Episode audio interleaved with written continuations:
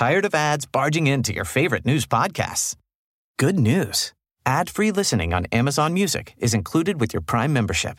Just head to amazon.com slash ad-free news podcasts to catch up on the latest episodes without the ads. Enjoy thousands of ACAST shows ad-free for Prime subscribers. Some shows may have ads. As a person with a very deep voice, I'm hired all the time for advertising campaigns. But a deep voice doesn't sell B2B, and advertising on the wrong platform doesn't sell B2B either. That's why if you're a B2B marketer, you should use LinkedIn ads. LinkedIn has the targeting capabilities to help you reach the world's largest professional audience. That's right, over 70 million decision makers all in one place. All the big wigs, then medium wigs, also small wigs who are on the path to becoming big wigs. Okay, that's enough about wigs. LinkedIn ads allows you to focus on getting your B2B message to the right people. So, does that mean you should use ads on LinkedIn instead of hiring me, the man with the deepest voice in the world? Yes. Yes, it does. Get started today and see why LinkedIn is the place to be to be. We'll even give you a $100 credit on your next campaign. Go to linkedin.com slash results to claim your credit. That's linkedin.com slash results. Terms and conditions apply. Cool fact a crocodile can't stick out its tongue. Also, you can get health insurance for a month or just under a year in some states. United Healthcare short term insurance plans, underwritten by Golden Rule Insurance Company, offer flexible, budget friendly coverage for you. Learn more at uh1.com.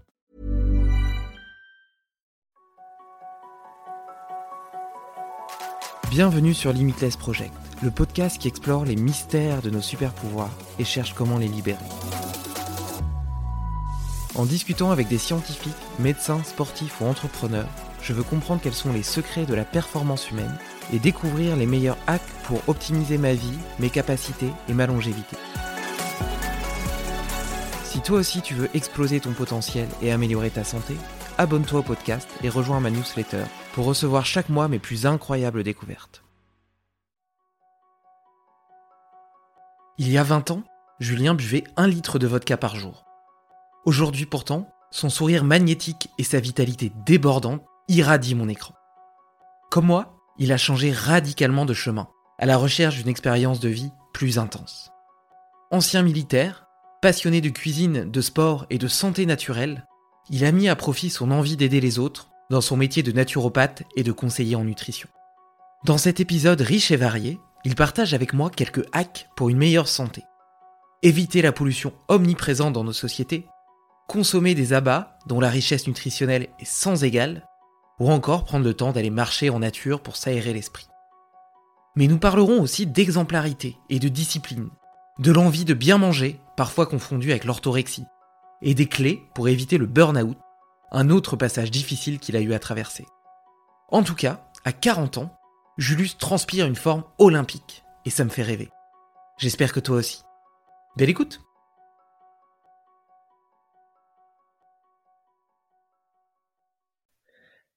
Salut Julien Salut David Ça va? Ça va très très bien.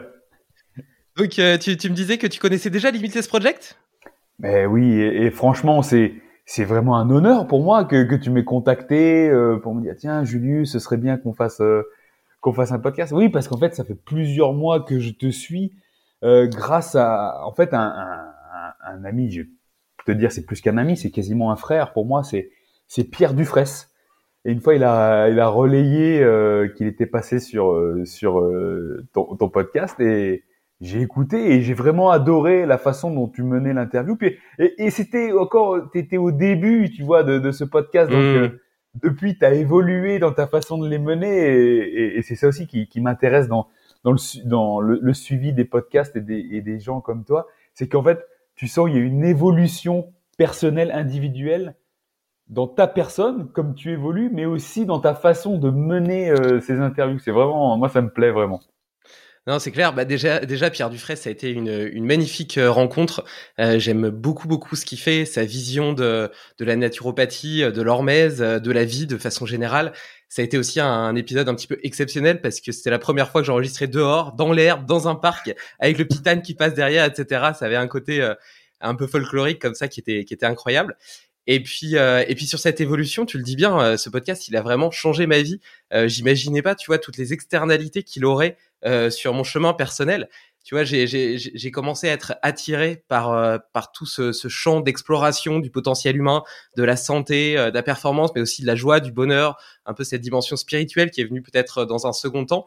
Et et je pensais pas, tu vois, c'est presque vertigineux. Ça me donne des frissons dans le dos tellement je vois l'infinité des possibles et les rencontres incroyables que je fais grâce à ça. Et donc, on a échangé un petit peu euh, sur euh, sur Instagram euh, suite suite à cet épisode.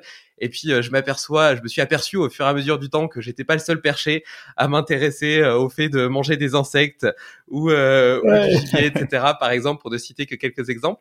Et, et c'est vrai que j'avais envie d'attendre de te voir en, vrai parce que tu habites dans un endroit que j'affectionne particulièrement, c'est-à-dire le lac Léman, pour pour l'enregistrer. Puis je me suis dit bon, ça tarde trop. je sais pas quand on pourra finalement le faire, donc autant euh, euh, y aller maintenant.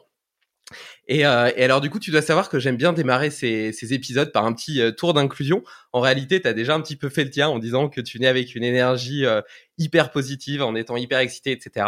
donc donc c'est super. Je sais pas si tu avais quelque chose à ajouter dans, dans ce petit check-in. Eh ben oui, parce que si si, ben je sais que ça viendra plus tard la question de des rituels, mais tu vois le matin, j'ai l'habitude, ben dernièrement, je me suis imposé de d'aller marcher. Et là, je suis revenu il y a cinq minutes. Et moi, quand tu sors de chez moi, dix secondes après, tu es dans les champs, quoi, tu vois. Ah, très bien. Je marchais, je pensais à ce qu'on allait pouvoir se dire, et puis j'observais la nature, et puis, toi, il y a des bus qui tournaient en rond, hop, je les voyais qui plongeaient euh, dans le champ, peut-être qu'ils avaient vu une petite, euh, petite souris ou autre, tu vois, il y avait un chat qui était caché, je passe à côté, il y a les vaches, tu vois, nature, l'oxygène, je reviens, hop, j'arrive, je suis posé, toi, je me suis fait mon petit thé et franchement, j'arrive euh, dans les meilleures conditions possibles. Magique. Mais ça, la, petite euh, marche matinale. Euh, moi, j'ai un j'ai un chien et donc j'ai la chance d'avoir un chien et je suis obligé d'aller le promener tous les jours bah et c'est la meilleure chose qui puisse m'arriver parce que je démarre chaque journée par une petite marche en nature et je termine chaque journée par une petite marche en nature. Et euh, je trouve que c'est déjà ce contact avec la nature comme tu le comme tu le montres très bien, tu vois, dans toute sa simplicité, mais malgré tout sa beauté. Euh, je trouve ça hyper inspirant, tu vois. Le on, est dans une société qui offre tellement euh, d'attractivité, de, de stimulation euh, différentes que parfois on perd justement cette capacité de s'émerveiller devant euh, le petit chat ou la petite fleur sur le bord du chemin. Et justement, se reconnecter un petit peu à ça, c'est magique. Et puis aussi, je trouve que c'est des moments euh, justement euh, un petit peu en dehors du temps, tu vois, dans ta bulle, au calme, qui permettent aussi à ton cerveau de processer, de continuer de, de, de résoudre des problèmes qui restaient insolubles dans, dans, dans, sa tête, de fermer aussi des, des, des buffers, c'est-à-dire des, des espèces de, de, de tasks ouvertes en fond tu vois, et qui continuent à processer et qui ont besoin justement d'être euh, d'un petit peu de calme pour pouvoir se résoudre et se fermer. Et je trouve que ça diminue de façon hyper importante euh, ta, charge cognitive. Et après, tu te sens euh, libéré et prêt à, à vivre ta journée, à partager des moments avec des gens, comme là on va le faire, on, est déjà en train de le faire d'ailleurs. donc, donc, et c'est tellement simple, tu vois, c'est tellement simple, ça coûte rien, et, et, je trouve que ça a des effets, des effets magiques. Et ça, ce que tu décris, tu vois, moi j'appelle ça le silence. Tu vois, c'est c'est cette reconnexion à soi-même, que tu sois dans la nature, qu'il y ait ces stimuli visuels ou autres de la nature. En fait, tu es seul avec toi-même. Et comme tu le dis, il y a des choses dans ta tête qui se passent et les questions que tu aurais pu te poser euh, il y a euh, quelques heures euh, avant, quelques jours avant, et ben d'un seul coup, tu es là dans cette nature, dans, dans ce, ce silence, boum, et tu une réponse qui arrive. T'as une réponse qui arrive. L'univers te donne, te donne la réponse et ah punaise, c'est là. et moi, je rentre de cette petite marche et hop, je vais, je vais noter, euh, je vais noter ce qui est, ce qui est apparu. Ça m'arrive aussi, c'est, ces moments de silence. Et je fais de la méditation, pas des, trucs d'une heure, hein, des trucs de dix minutes. Et ben pareil, je me pose des questions et après je laisse venir. Et c'est dans ces moments de silence, de reconnexion à soi-même que pouf, ça émerge. Voilà. Ouais, ouais, carrément, carrément. Et, euh, et du coup, moi, juste pour faire rapidement mon, mon petit check-in, euh, j'étais là récemment à Paris et pour le week-end, ma, ma femme m'a rejoint et euh, on a été, c'était la première fois de ma vie, euh, voir un spectacle de stand-up. Euh, ça coûte 10 euros, t'en as pour une heure et j'ai passé une heure plié de rire. Et Dieu sait à quel point le rire est important, bon pour la santé. Et en plus, quand tu ris avec quelqu'un que tu aimes, ça crée vraiment un lien aussitôt synergique d'une puissance phénoménale. Et euh, c'était magique. Ça nous a fait énormément de bien. Et euh, donc, euh, si vous avez une salle de stand-up près de chez vous, je vous encourage vraiment à tester cette expérience qui est d'une simplicité comme la nature incroyable et en même temps d'une efficacité. Tu vois, le, le ratio investissement et, et rire est juste imbattable. Quoi. Donc j'étais plié de rire. Et le lendemain, été visiter le, le musée de l'homme qui te montre un peu l'histoire de l'évolution de l'homme, du, du, du, du, paléo, enfin vraiment toute, toute, toute l'évolution de l'homme et qui continue, qui extrapole vers vers l'avenir, vers son avenir. Donc l'homme un peu bionique, l'homme modifié avec CRISPR. Euh, et euh, même d'ailleurs, j'ai appris qu'en Californie, euh, tu pouvais déjà choisir la couleur des yeux et le sexe de ton enfant. Et évidemment, ça ça pose un tas de questions quand tu vois le temps, parce que là, c'est vraiment assez probant parce que tu vois toute cette galerie de l'évolution qui est très très très très très lente au début. Il faut des millions et des millions d'années pour arriver à l'homme. Et puis là, tu vois une explosion incroyable, et pas que démographique, je parle aussi dans, dans l'innovation, dans la connaissance, etc., qui nous dépasse complètement. Et, euh, et tu vois, jamais animal n'a eu autant de pouvoir. Et d'ailleurs, tu vois, euh, les, les, anciennes civilisations croyaient en des dieux, etc. Et on est presque devenus des dieux. Tu vois, eu égard à cette capacité de modifier le génome, de faire des, euh, des, des, des, des, espèces sur mesure. Donc, CRISPR, c'est un petit ciseau d'ADN qui permet de modifier le génome d'une espèce et qui va s'appliquer aussi à ses, ses, descendances. Et une utilisation, par exemple, c'est de faire du forçage génétique sur les moustiques. C'est-à-dire que tu modifies leur génome pour qu'ils fassent que des mâles. Et donc, les mâles vont aller, donc, tu modifies juste une femelle, elle va faire 100 mâles, qui va aller féconder 100 femelles, qui chacune vont faire 100 mâles. Et en quelques générations, tu arrives à éradiquer de la surface de la Terre une espèce. Et en soi, ça a des, des externalités vachement positives parce que tu peux éradiquer des maladies, euh, tu vois, le sida, euh, le, la, la, malaria, etc. Ben, un tas de trucs. Le, je dis pas que le sida est transmis par le moustique, hein, mais oui, c'était une des applications possibles. Et de l'autre côté, tu te rends compte du, du danger incroyable dû à la puissance de cet outil. Parce que si ça se trouve, par exemple, en reprenant mon, mon exemple de, de, de, du moustique, euh, en éradiquant une surface de, de, la surface de la Terre une espèce animale, eh bien peut-être que les chauves-souris mangées des moustiques vont se rabattre sur les abeilles, qu'il y aura plus d'abeilles et que du coup, il y aura plus de pollinisation et qu'on mourra tous à cause de la disparition des abeilles. Donc, on n'est pas capable de, de connaître euh, toutes les externalités et, en même temps, c'est un peu le principe de la science, tu vois. De... Mais donc, on joue un petit peu aux apprentis sorciers et je trouve que ce, ce musée était euh, très intéressant à cet égard et à la fois, euh, à la fois, tu vois, c'est hyper excitant de se rendre compte de quoi on est capable et en même temps, ça fait vraiment peur. Mais moi, ça me fait plaisir que tu dises ça parce que tout le monde, en fait, ne va pas penser comme toi. toi, tu vas penser avec tu as un recul, tu as une réflexion. Moi, ce que je remarque, c'est dans la vie de tous les jours, les gens sont des consommateurs et ils vont voir ce genre de d'exposition, de musée et ils vont juste, ok, dire, ils vont valider, ah ok, d'accord. Mais ils vont pas avoir cette réflexion que tu pourrais avoir de dire, ok, si on agit sur tel domaine, ça peut avoir un impact sur tel domaine, autre domaine, et des effets secondaires ici, tu vois.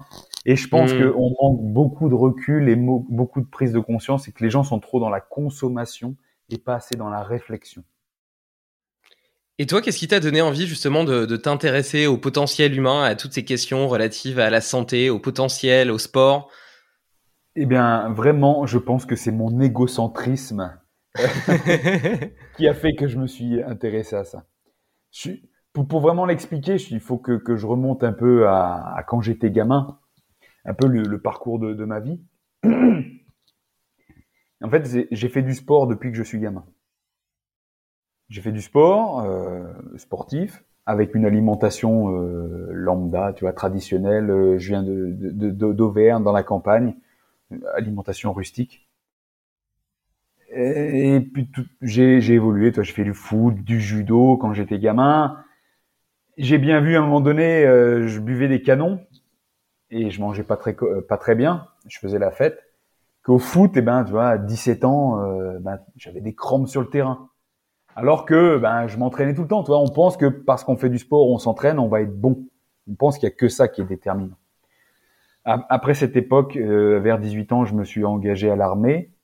Et euh, pareil, au début, ben, je picolais pas mal. On pourra en parler plus tard si tu veux. Je picolais pas mal. J'avais des bons résultats sportifs puisqu'en fait, j'ai toujours fait du sport. Mais euh, c'était pas non plus le top 10. Quoi.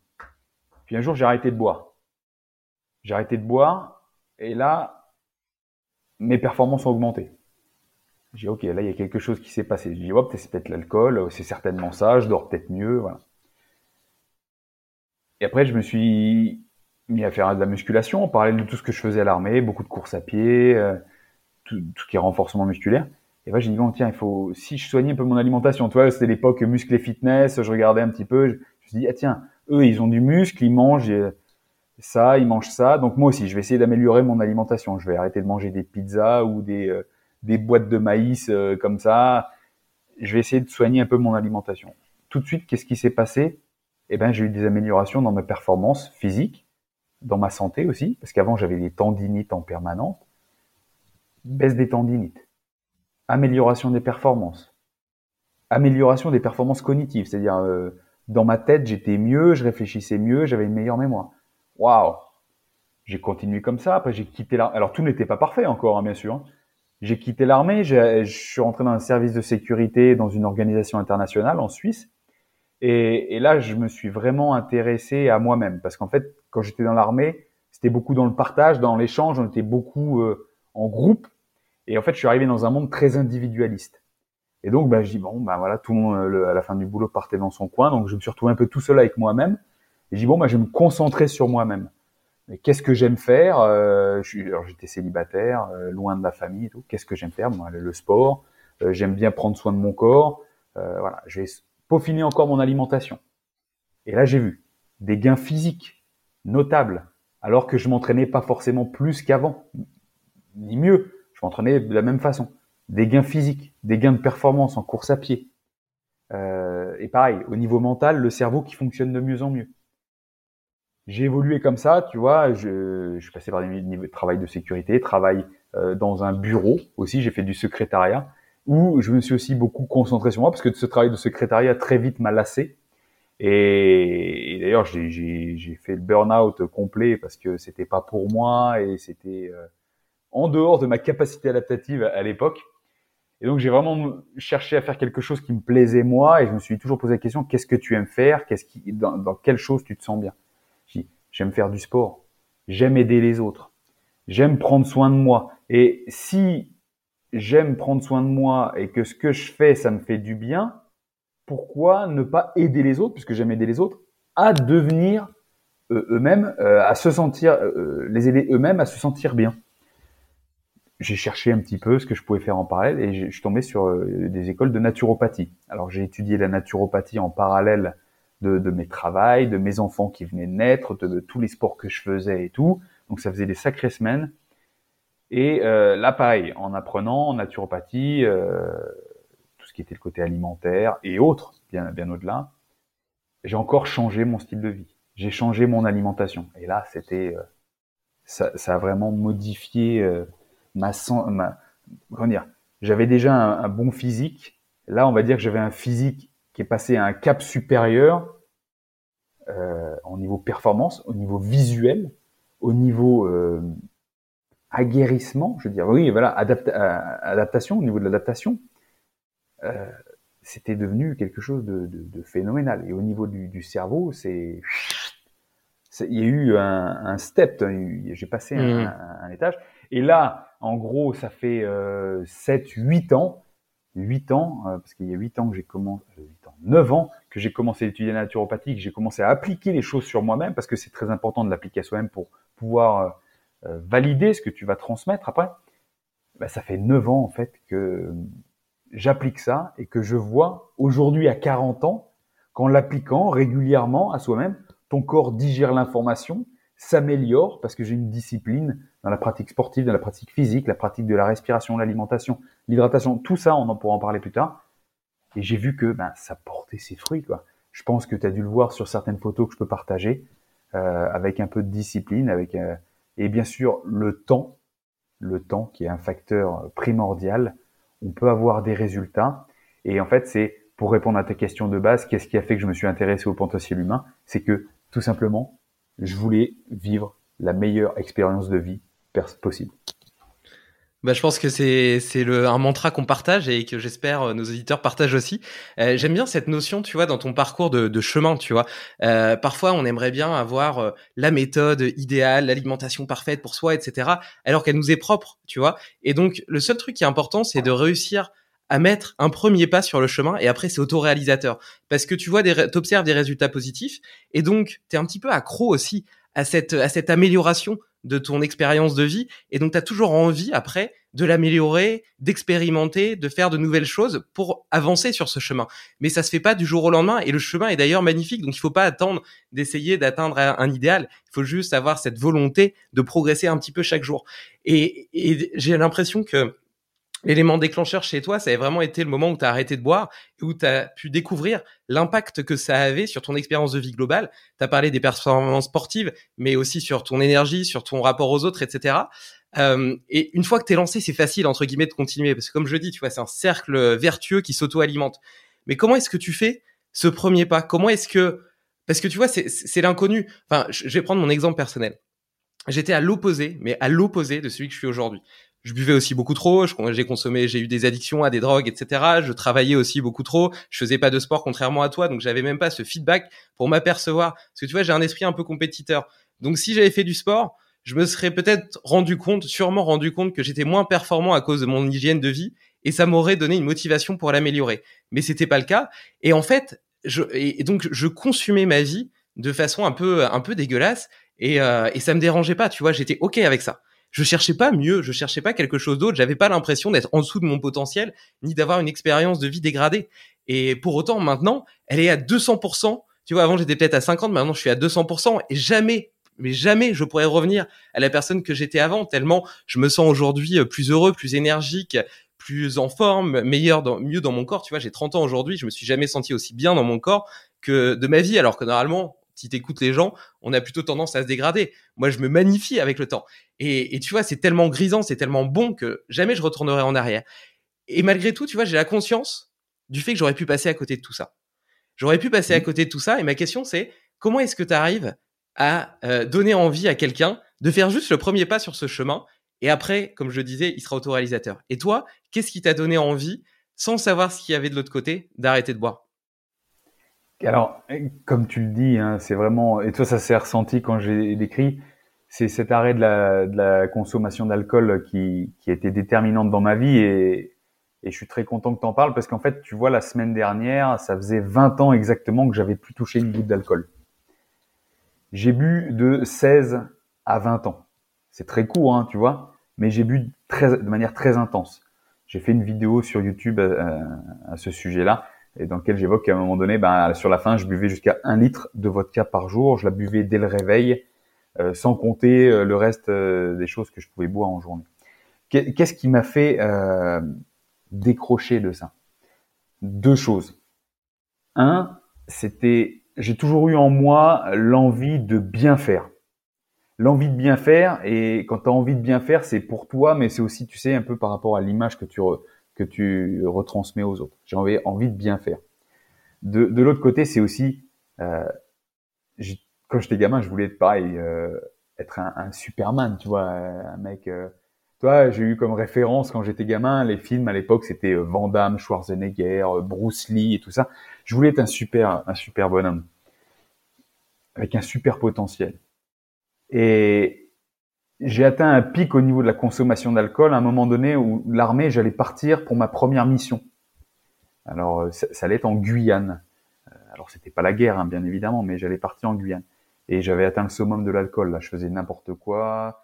Et en fait, il y a un, quelqu'un de, plus âgé que moi, qui avait euh, une dizaine d'années de, de, plus que moi. On était, mais on était au même grade.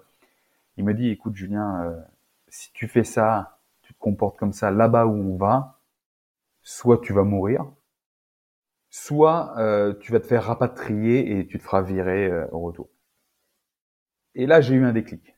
Là, j'ai eu un déclic parce que l'armée, quand j'y étais, franchement, j'avais choisi d'y aller. Tu vois, c'est personne qui m'a pris par la, main et qui m'y a emmené. J'ai choisi d'y aller. Ça, un. Donc je me dis, comment je pourrais échouer à, quelque chose que j'ai envie d'entreprendre? Tu vois, c'était mon objectif.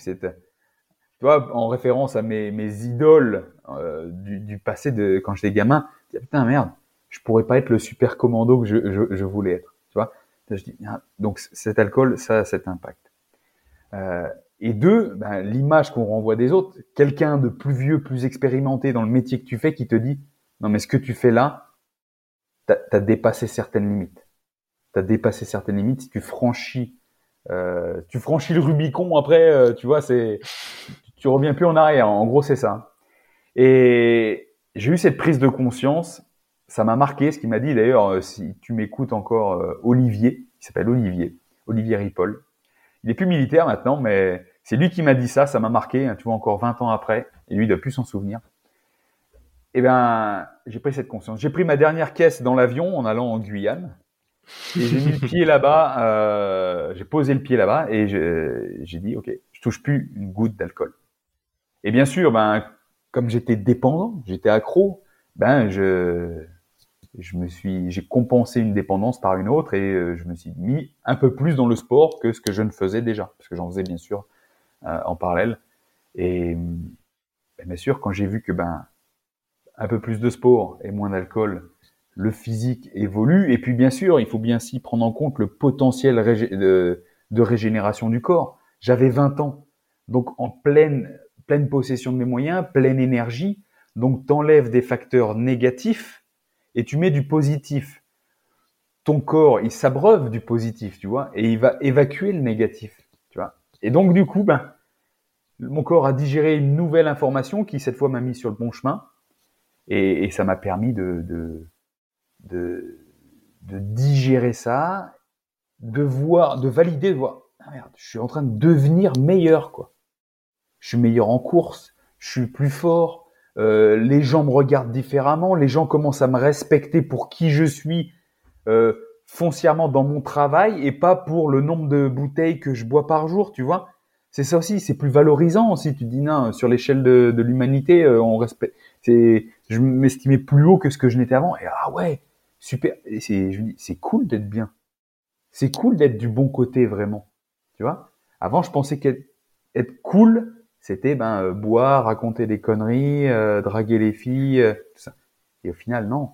Je pense que c'était c'était me voiler la face. Je pense que c'est se voiler la face. C'est des substituts qui qui te mettent des œillères ou des artifices autour de toi qui t'empêchent de t'exprimer pleinement. Et je pense qu'en retirant tous ces artifices, ces substituts, tu te retrouves toi-même, voir ce que tu vaux, qui tu es vraiment, comment tu penses, et ça te permet de prendre un, plus de recul. Et en analysant ça, tu dis, OK, ben, ah ouais, je suis meilleur, ah mais il me reste encore tout ça à parcourir, et comme je suis quelqu'un qui a un objectif, qui, aime bien me fixer des objectifs, je dis, OK, ben, j'ai envie de devenir meilleur, je vois en faisant telle action, et eh ben, je suis meilleur. Ben, si je veux faire ça, je sais qu'il va falloir que j'entreprenne d'autres nouvelles actions.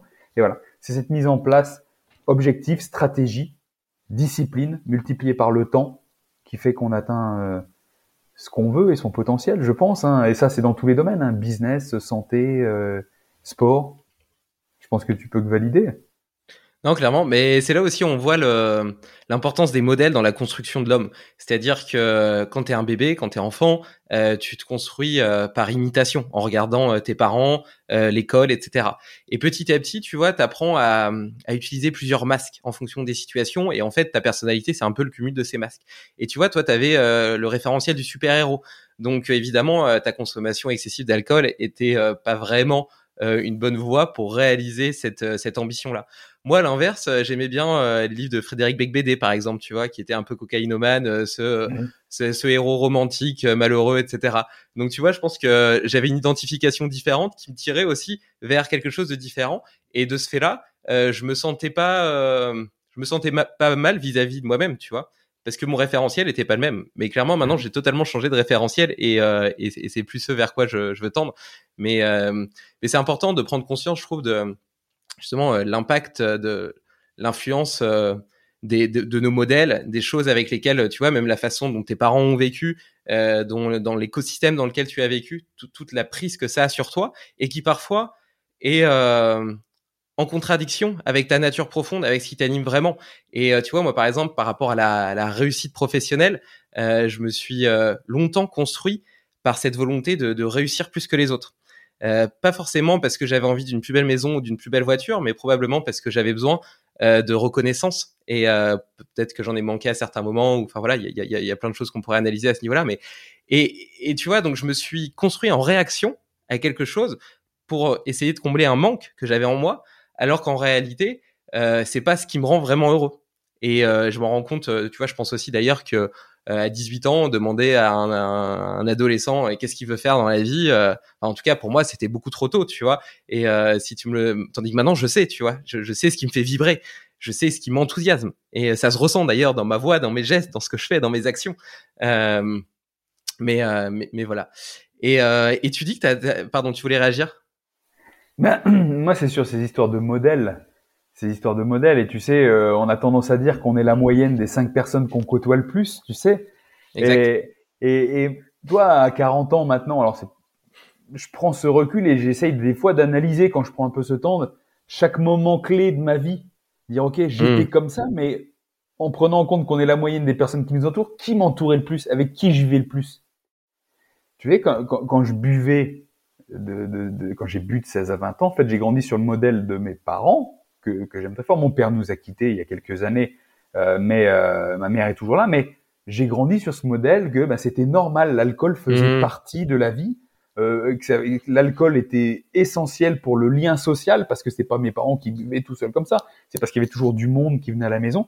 Et donc j'ai grandi sur ce modèle, tu vois, et donc j'étais avec euh, les, les, gens qui m'entouraient, c'était en général bah, les trois personnes autour de moi, mon frangin et mes parents, et tu comptes, bah, si tu fais la moyenne, bah, il y a encore deux, deux autres copains à l'école qui devaient influencer un peu comme ça. Exact. Quand j'étais à l'armée, ben j'ai eu euh, voilà des gars au début qui étaient très portés sur l'alcool, et ben forcément, ben euh, j'étais le militaire alcoolique. Mais après, ben je me suis entouré, j'étais plus avec du, des gars militaires, euh, sportifs, portés vers la performance. Euh, on veut donner le meilleur de nous-mêmes. Euh, à un moment donné, quand j'étais dans un, milieu de sécurité, j'étais, j'ai bossé avec des gars qui étaient très noirs d'esprit, tu vois, sympa et tout, mais très noirs d'esprit. Ben du coup, ben c'est vrai que je me suis aperçu qu'à cette époque-là, ben, j'étais un petit peu, tu vois, dans une, bulle un peu noircie, pessimiste et autres. Euh, et c'est pour ça, en ayant compris tout ça, c'est grâce à ça aussi que je me suis mis à écouter beaucoup de podcasts ou regarder des vidéos de personnes dont j'ai envie de m'inspirer, dont mmh. j'ai envie de m'inspirer, parce que j'ai envie, pas de devenir comme elles, mais j'ai envie d'avoir cette influence et j'ai envie que ces personnes fassent partie des cinq personnes qui euh, font ma personnalité du moment, tu vois. Et en ce moment, tu en fais partie, toi, par exemple, toi. Euh, les podcasts que, que, je vais écouter, il y a toi, il y a, tu connais Rudy, euh, Rudy, Slim, que j'écoute en, en, podcast francophone, mais j'écoute aussi d'autres podcasts sur la musculation, la naturopathie, la santé naturelle en francophone et anglophone. Et c'est ce que tu dis, l'importance des modèles, les modèles. Mmh. Et, et toi, comme moi, on est père de famille. Une fois qu'on a compris que cette influence-là que cette influence avait sur nous, on sait que nous-mêmes, on a une influence sur nos progénitures. Parce qu'on fait partie de ces cinq personnes qui les entourent, au plus. Tu vois? C'est ça aussi, c'est quand tu as compris euh, que le modèle est important pour toi, tu sais que toi aussi, tu as un rôle modèle et que tu peux faire partie de la vie des autres, influencer les autres. C'est ça. Et le fait d'essayer d'être présent pour ceux que tu aimes et ceux que tu as envie d'influencer aussi, hein, c'est un jeu d'influence aussi, bien sûr. Hein, il faut, être honnête. Hein. Eh ben, euh, ça, oriente notre façon de communiquer, notre façon de percevoir la vie et de, des messages qu'on veut véhiculer. Moi, j'ai j'ai toujours cette histoire de d'exemplarité. Tu vois Quand je fais quelque chose, je me dis, ok, il y a toujours quelqu'un qui me regarde. Je suis chez moi, là, là, on est tous les deux. Euh, j'ai mes gamins qui sont en bas euh, dans la maison. Je parle comme s'ils étaient juste à côté de moi quand je m'entraîne euh, dans mon garage, que ce soit de la musculation ou autre, des fois je me filme pour avoir l'impression qu'il y a 5 millions de personnes qui me regardent et que j'ai une influence sur eux, que je suis là pour leur véhiculer de l'énergie, de la motivation, on lâche rien. Pas pour dire euh, ouais, euh, je suis un gourou, c'est pas ça.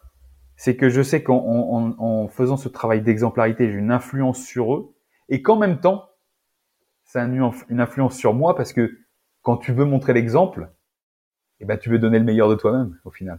Tu vois? Et, je pense que c'est ça qui, qui, qui, qui, me dirige et qui devrait inspirer, et qui devrait diriger tout le monde. C'est à chaque fois donner le meilleur de soi-même, quelle que soit la situation. Ouais, j'aime beaucoup cette, euh, cette notion euh, d'authenticité, et d'unicité euh, que, que tu as. D'ailleurs, ça me fait penser, juste pour la parenthèse, quand tu parlais des enfants, c'est Elisa Marceau qui me disait, une autre invitée du podcast, qui me disait euh, que le problème des parents, c'est que souvent ils interdisent des choses à leurs enfants que eux-mêmes font. Ils leur disent non, tu dois pas trop boire alors que eux boivent, tu dois pas regarder la télé alors que eux regardent la télé. Et du coup, il y a une rupture de cohérence dans le modèle qui est en train de se construire l'enfant, qui peut pas le, le, le, mener vers vers euh, vers entre guillemets euh, la vérité ou en tout cas une bonne évolution. Et du coup, je pense que c'est vachement important, comme tu le dis, tu vois, d'être un et indivisible, d'être un exemple avant de dire. Et d'ailleurs, même dans ton métier de naturopathe, tu disais que tu aimais aider les gens, les conseiller, etc. Mais bien avant le conseil, il faut d'abord soi-même se montrer exemplaire parce que c'est ça qui va inspirer principalement les gens et c'est ça qui va donner envie aux autres de tendre vers euh, vers ça parce qu'ils voient que toi t'es rayonnant d'énergie, de bienveillance, t'as le sourire aux lèvres, tu vois, t'as la patate, etc. Et du coup on a envie de te ressembler et c'est cette envie de te ressembler qui est un moteur, qui est une énergie. Et, euh, et je suis tout à fait d'accord avec cette idée de on est la moyenne des cinq personnes qu'on côtoie le plus. Et d'ailleurs à cet égard, les podcasts sont effectivement un, un accélérateur, je trouve, de de, de, enfin, créer un écosystème qui est hyper euh, proactif. Euh, évidemment, je presse pour ma paroisse, mais avant même de lancer Limitless, j'écoutais moi-même des podcasts et ils m'ont beaucoup fait progresser. Et depuis que j'ai lancé Limitless, ça a pris des proportions d'autant plus importantes parce que euh, j'interagis aussi avec bah, avec les, les, mes invités en dehors des, des, podcasts, tu vois. Il y en a qui sont devenus des amis. Tu vois, tu as cité Rudy et Slim tout à l'heure, avec qui j'ai énormément de plaisir à, à, travailler, à échanger régulièrement et à partager nos idées j'interagis avec des auditeurs qui partagent aussi euh, ces, ces valeurs, tu vois. Euh, donc avec toi notamment, évidemment. Euh, et donc, tu vois, tout ça crée une espèce d'effervescence, d'émulation collective, d'intelligence collective qui porte tout le monde vers l'eau. Et tu vois, ça me porte moi, mais moi aussi, je participe à porter les autres. Et ça a un côté hyper vertueux parce que du coup, c'est à la fois égoïste et en même temps hyper altruiste. Et tout le monde y gagne autant, tu vois. Il n'y a pas, y a, y a pas un gagnant et un perdant. On gagne tous ensemble. Et je trouve ça, je trouve ça, je trouve ça magique. Ouais, mais c'est ça, c'est comment tu veux euh, aider les autres si toi-même tu ne vas pas bien? Tu vois, c'est ça. C'est tu vois, c'est ce côté, tu dis, bah, c'est égoïsme, en même temps, euh, ça, ça, ça, participe, ça, ça aide tout le monde. Mais c'est ça, en fait. Il faut se nourrir soi-même pour pouvoir nourrir les autres. Si tu es euh, léthargique parce que tu donnes toute ton énergie aux autres, mais que tu rien pour toi, l'énergie que tu vas donner aux autres, ça, ça va te durer un temps, tu vois? Mais si tu te nourris toi-même, tu arrives à, être fort, tu es fort pour toi, tu es fort pour les autres. Et comme tu es fort pour les autres, après ça te le renvoie à toi. Tu vois, il faut moi ce que je dis, j'appelle ça de l'égocentrisme ou l'autocentrisme, peu importe comment on appelle ça de toute façon. Le but c'est vraiment de, de je pense qu'il faut penser à soi en premier. Il faut penser à soi en premier pour être bien parce que moi j'ai remarqué que quand je suis bien, je suis bien avec mes enfants, je suis bien avec ma femme, je suis bien avec mes clients, je suis bien avec mes amis, je suis bien avec tout le monde, tu vois. Mais par contre, si je ne fais pas en sorte de moi-même euh, prendre soin de moi, il y a quelque chose qui ira pas. Il y a quelque chose qui ira pas. Ça pourrait durer un temps, mais pas sur la durée. Parce que ce qu'il faut penser, c'est que l'histoire de la vie, c'est un marathon. Tu vois, bon, c'est des clichés, mais, mais c'est vrai, quoi. Mais c'est vrai. Et il faut pouvoir prendre soin de soi sur la durée pour être performant au quotidien, pas performant que physiquement, bien sûr, parce qu'on quand dit performance, les gens pensent physique, mais performant avec les autres, avoir une super expérience de vie. Mais pour ça, il faut vraiment penser à soi en premier.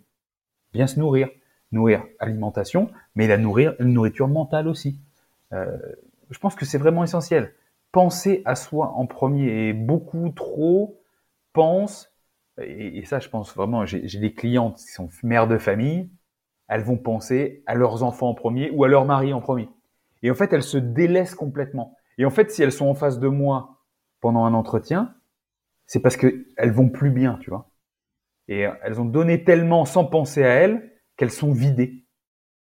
Le truc, c'est qu'après, pour se remettre sur pied, après, il faut penser à soi et plus penser aux autres, tu vois. Il faut vraiment se remettre sur pied. Mais comme, comme elles sont inscrites, comme ces personnes sont inscrites dans le don de soi Hmm. mais pas le don à soi, eh ben elles ont beaucoup de mal à mettre les choses en place, tu vois. Et, et ça, c'est valable pour des mères de famille, mais c'est valable pour euh, toute, pour toute autre personne. un travailleur, un employé qui va toujours te dire j'ai pas le temps parce qu'en fait il donne son temps pour un patron, tu vois, pour son boulot, on va pas dire pour un patron parce que ce serait euh, cliché aussi, mais pour son boulot, mais il le prend pas pour soi. Tu vois Et au bout de quelques années, c'est le burn-out. C'est le burn-out. J'ai le temps de rien. J'ai pas le temps de me préparer à manger. J'ai pas le temps de faire de l'activité physique. Pourquoi? Parce que au lieu de penser un peu à lui à la base, il va tout donner à l'extérieur. Il donne tout à l'extérieur. Alors que oui, son métier va lui apporter des choses, de l'argent, peut-être qui va lui permettre de payer sa maison, se nourrir, euh, un métier alimentaire, qu'on va dire, quoi. Mais est-ce que ça va le nourrir vraiment intérieurement, où il va se sentir bien, où il va pouvoir s'épanouir en tant que personne, et en étant épanoui, il va ressentir ce bien-être, et justement, il pourra mieux interagir avec les siens, avec les siens, avec son environnement. Enfin, voilà, c'est, je voulais euh, partager ça. Non, non, mais en plus, euh, tu parles visiblement d'expérience puisque tu, tu, partageais tout à l'heure euh, le fait que tu avais toi-même fait un burn-out. Et je pense que c'est d'autant plus dangereux parce que quand tu consacres toute ta vie, moi je l'ai fait aussi à ton travail, d'une part, tu te négliges complètement et du coup, je trouve que tu es moins performant dans ton dans ton travail parce que tu as moins d'énergie, parce que tu es tout le temps fatigué, du coup tu vas être moins diplomate dans les rapports humains, tu vas être moins créatif parce que ton cerveau, il est pas assez disponible à à imaginer, à créer, à rêver, et que tu lui laisses pas le temps de toute façon de processer justement euh, tout, tout, ces tout, tout, ça qui nécessite aussi justement de l'espace, comme on le parlait tout à l'heure, quand on va se, se, se, se balader en nature. Euh, et donc, tu es moins performant dans ton boulot, tu lui donnes tout, du coup, y a, ça prend toute la place. Et le jour où justement tu fais ton burn-out, tu perds la seule chose sur laquelle tu te reposais. Donc, et donc, tandis que si tu as une vie équilibrée, tu as plusieurs piliers, même si dans ton travail ça va pas bien, c'est compensé par euh, le fait que dans ta famille, ça aille bien, dans tes amis, dans tes relations sociales, ça aille bien, dans ton activité physique ou dans ton image de toi-même, ça va bien, tu vois. Et donc, je pense que c'est important aussi, tu vois, d'avoir plusieurs piliers qui te tiennent pour être, entre guillemets, antifragile. Cette antifragilité, elle vient justement de la diversité des, satisfaction addictive, là, c'est une petite, euh, une mmh. petite. Euh, je, je, pique ça à BMO, la formation sur la neuroscience que je suis avec Guillaume Mathias, qui est passionnante. Mais si, si t'as qu'une seule stratégie, si t'as qu'un seul truc qui te nourrit et que ce truc-là dégage, eh ben t'es foutu quoi. Es, tu, tu, tu, pars directement en dépression. Et euh, donc, donc voilà. Donc je pense que, je pense que, ouais. et, et, en plus de ça, comme tu le disais très bien, tu peux pas donner aux autres si t'es tout le temps sur la corde raide parce que tu rentres du travail, t'es crevé, t'as plus de, t'as plus de, t'as plus rien, t'as plus d'énergie disponible et t'as même plus de d'amour disponible pour donner aux autres, parce que t'es déjà toi-même en manque. Exactement. Et euh, pour pour, euh, pour parler un petit peu du, du sport, tu disais euh, que tu avais fait du foot, que tu avais fait de la muscu, euh, tu en fais encore d'ailleurs, euh, du jiu-jitsu, euh, c'est c'est visiblement ton, ton ton dada principal du moment, mais tu as parlé aussi de course à pied. Donc on voit des des, des sports foot, course à pied qui sont plutôt d'endurance, des sports plutôt explosifs type sport de combat et des sports plutôt de force, c'est-à-dire musculation. Et tu as par ailleurs un physique notamment suite à ta dernière à ta dernière expérience euh, un physique euh, de bodybuilder professionnel, hyper sec, euh, hyper strié, hyper dessiné. alors qu'on pense souvent que c'est assez antinomique les sports d'endurance, enfin de mêler les sports d'endurance avec des sports de, de force. Est-ce que c'est des, des, choses que tu as adressées à différents moments de ta vie, donc sous forme de cycle, ou bien est-ce que tu as toujours réussi à concilier ces différentes habilités physiques? Alors, comme on, comme on dit, on peut pas courir sur tous les tableaux à la fois. Euh, mais je vais te dire, ça dépend. Ça dépend de qui on est, parce que moi j'ai vraiment la, la, je crois vraiment qu'on a tous un potentiel génétique euh, différent. Il y a des gens qui pourront être euh, euh avec toutes les meilleures intentions, mais n'arriveront jamais à avoir un physique, le physique qu'ils souhaitent, ni les performances. Et il y a des personnes, moi je vais, être, je pense, un peu plus dou, doué, enfin doué. Non, je vais avoir une meilleure peut-être génétique par rapport à certains. Euh, ensuite, il y a les moments de la vie. Au-delà de l'héritage génétique, il y a les moments de la vie. Quel âge on a? Qu'est-ce qu'on fait depuis qu'on est jeune? Tu vois? Euh, À chaque moment de la vie, on va avoir un, potentiel différent. Disons que voilà, moi j'ai commencé le sport, j'avais 5 ans. Je commençais à faire du judo et du foot 5, euh, 6 ans, 7 ans, et j'ai jamais arrêté. J'ai jamais arrêté de faire du, du sport depuis, depuis ce moment-là.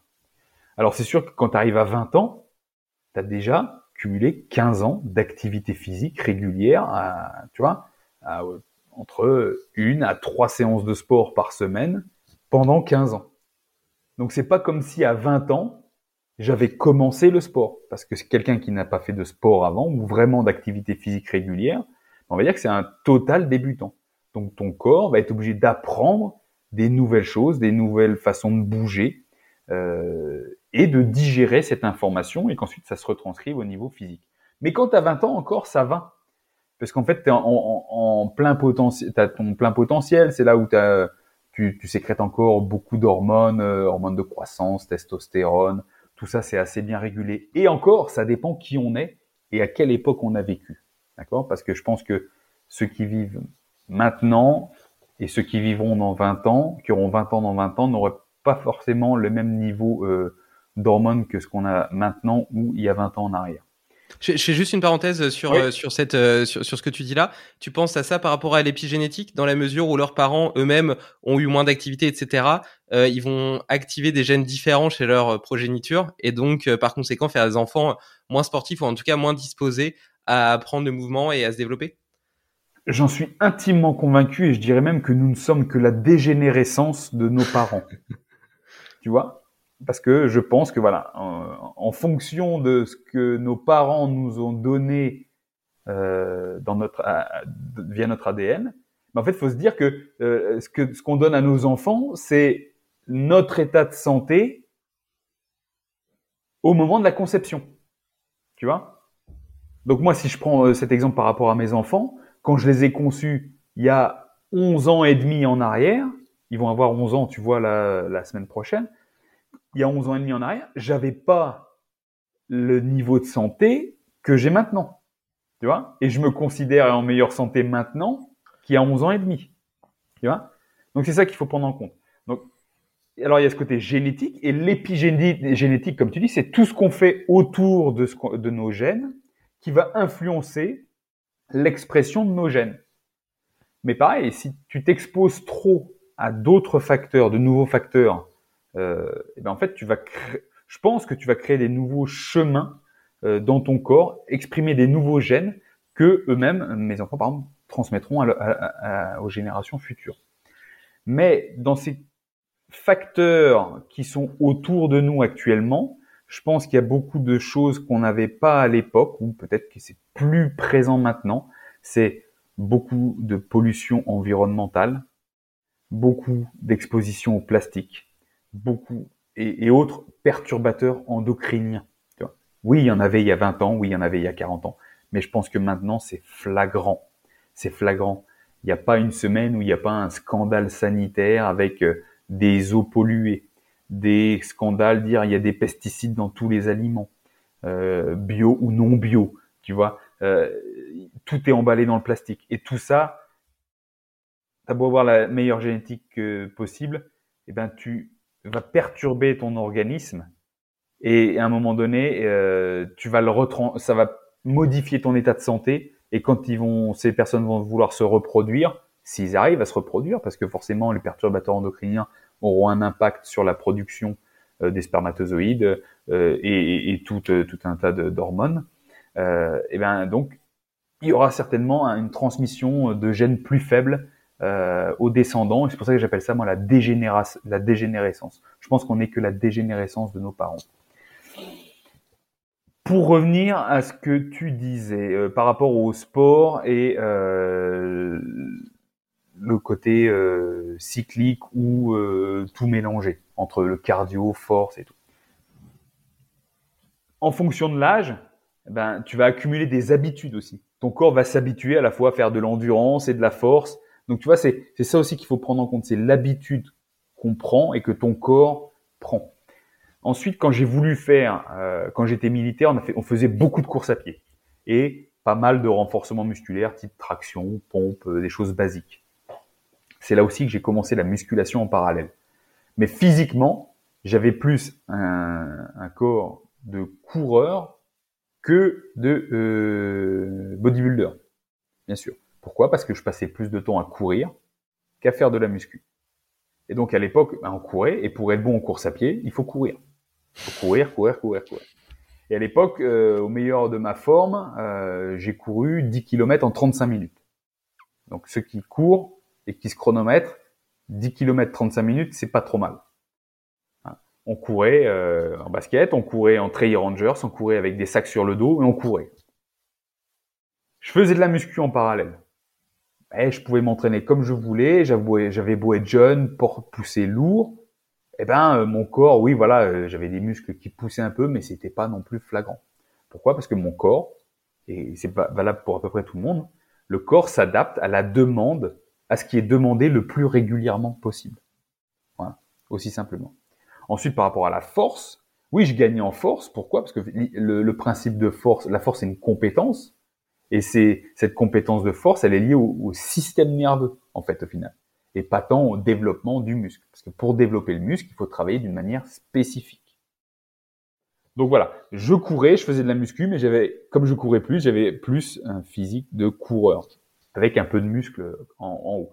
Progressivement, j'ai ralenti euh, la course à pied et je me suis, j'ai fait plus de musculation, sport de combat. Bah, automatiquement, mon corps, comme euh, mes habitudes de pratique physique ont changé, mon corps a changé. Mais bien sûr, ça s'est pas fait du jour au lendemain. Ça s'est pas fait du jour au lendemain. Il a fallu toujours prendre en compte le facteur temps. Mais il faut bien se dire que tout ce que j'ai fait avant, en course à pied, vélo, natation aussi, ça a eu un impact sur ma capacité ou non à développer du muscle plus tard. Puisque comme tu vas t'entraîner, et ça c'est, je vais pas te dire que c'est appuyé par la science, hein, ce que je vais dire, mais comme j'ai fait énormément de, de sport à, connotation cardio-endurance, j'ai développé une certaine qualité de fibre musculaire, plus propice à l'endurance, et donc moins capable de prendre du volume. Et donc du coup, quand j'ai voulu faire me focaliser plus sur la muscu, c'était difficile de développer mes muscles. Tu vois? Et pour vraiment les développer, c'est ce que j'ai fait sur la dernière année et demie, il a vraiment fallu que je coupe complètement tout ce qui était cardio et endurance et que je ne fasse que de la musculation spécifique.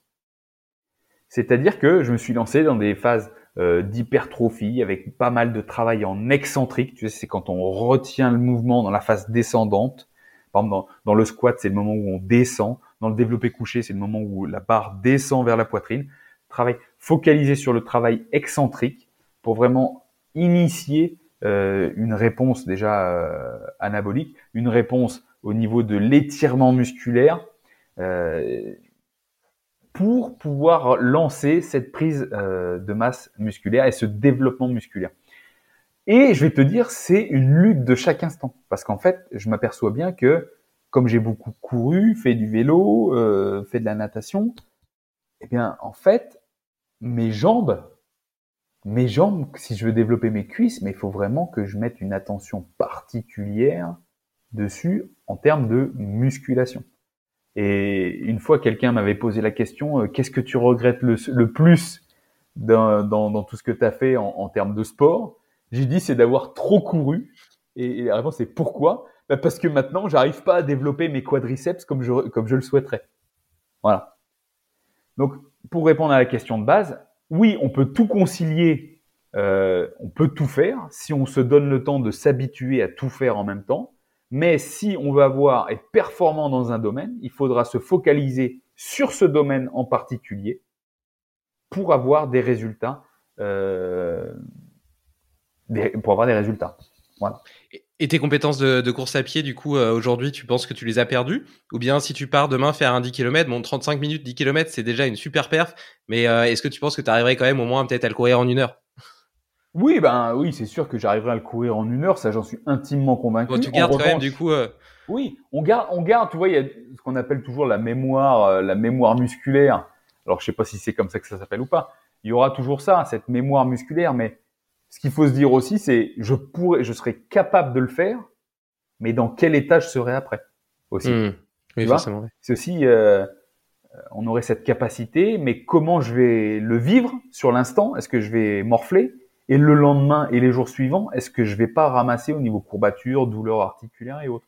Pourquoi? Parce que comme j'ai lâché ce stimulus particulier et que j'ai initié d'autres stimuli, eh bien, mon corps s'est habitué, s'est habitué à un nouveau stimuli et a perdu l'habitude de pratiquer. Et là, je te parle pour quelqu'un qui a 40 ans, quelqu'un qui a 20 mmh. ans, qui fait de la course à pied pendant euh, de, de 15 à 20 ans, qui est performant, et il arrête la, euh, la course à pied pendant 2-3 ans, en faire que de la muscu, et il va se remettre à courir, il va peut-être repartir comme ça, et puis il aura peut-être des courbatures juste une journée. Moi, si je fais ça, je te dis, j'en suis sûr, même j'ai beau bien manger, pas bien dormir, tout quadriller, il va peut-être me falloir une semaine pour me remettre au niveau articulaire, tendineux et musculaire pour ce changement d'effort. Oui, ça certainement. De toute façon, il faut toujours, euh, quel que soit le sport, y aller progressivement. Et je me permets de revenir sur cette euh, sur cette question de génétique et d'épigénétique euh, qui, qui m'intéresse particulièrement parce que là, du coup, tu, tu l'as présenté comme une dégénérescence. je voulais d'abord rappeler qu'à la base, c'était une capacité évolutive hyper utile. D'ailleurs, je crois que les, premiers à l'avoir vraiment démontré, ils avaient fait une expérience avec des souris. Et donc ils mettaient des souris dans une cage avec un sol avec un sol qui pouvait au besoin être électrifié. Et euh, avant d'électrifier le sol, ils envoyaient un gaz qui était absolument pas naturel. Donc euh, les souris ne pouvaient pas avoir de référentiel euh, vis-à-vis de ce gaz. Donc ils envoient le gaz, ils électrocutent les souris. Les souris après se trouvent un petit peu en état de choc et ils continuent jusqu'à ce que l'envoi du gaz suffise à générer la réaction chez la souris, donc la, génération de stress, sans électrifier le sol. Donc là, on a bien un comportement qui est devenu automatique, qui est devenu réflexe chez la souris. Et donc ensuite, ils ont fait reproduire ces souris. Et euh, les générations futures, alors qu'elles avaient jamais eu de contact avec leurs parents, euh, lorsqu'on envoyait ce gaz, qui était, je le rappelle, absolument pas euh, naturel, donc sur lesquels il n'y avait pas de référentiel, comme leurs parents avaient appris ce nouveau comportement, elles l'avaient hérité, c'est-à-dire que génétiquement, naturellement, dès que tu envoyais le gaz, elles se mettaient en, stress et en position de, survie. Et, euh, et, donc sur la deuxième génération, c'était pareil, la troisième aussi, et la quatrième l'a perdu. Et donc là, on voit bien vraiment tout le cycle de, de tout le cycle génétique. Donc d'abord d'un comportement euh, acquis qui est devenu inné et qui a été reperdu parce qu'il était plus il était plus nécessaire, il était plus utile. Et on voit bien à quel point on voit bien l'ingéniosité euh, de, de, la nature, de la biologie, parce que c'est une, une, excellente façon de nous préparer à de préparer nos progénitures à être le plus adapté possible à l'environnement dans lequel ils vont naître. Et donc, étant donné que la nature sait, entre guillemets, que son environnement sera pas forcément le même que celui des générations passées, bah, il a prévu cette, cette capacité d'évolution.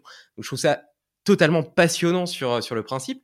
Mais après, le problème, comme tu le dis, c'est qu'est-ce que tu transmets à tes enfants comme gène, si tu es en surpoids, si tu as du diabète, si tu as eu un style de vie de merde, etc. Ce qui est le cas aujourd'hui de la majorité euh, j'exagère peut-être, mais d'une bonne partie de la, population. Et d'ailleurs, on le voit bien, tu vois, je, vis à, je vivais avant à, Palavas, au bord de la plage, et je suis affligé, mais affligé, c'est vraiment le mot, du nombre d'enfants obèses, ou en tout cas en, large surpoids, sur les plages. Et je me dis, ces pauvres enfants, ils ont même pas eu le choix, tu vois. Autant un quelqu'un d'adulte qui décide de mal manger, de grossir, etc. Pourquoi pas Mais là, c'est un enfant. Il a pas eu, il pas eu le choix, et toute son expérience de vie va être dégradée à cause des mauvais choix de ses parents. Donc probablement que ses parents étaient eux-mêmes obèses, donc déjà ont transmis euh, justement euh, des gènes qui prédisposent à. Ensuite, ils ont montré un modèle, on parlait d'importance des modèles plutôt, qui ont conditionné les enfants à reproduire ce, ce modèle familial.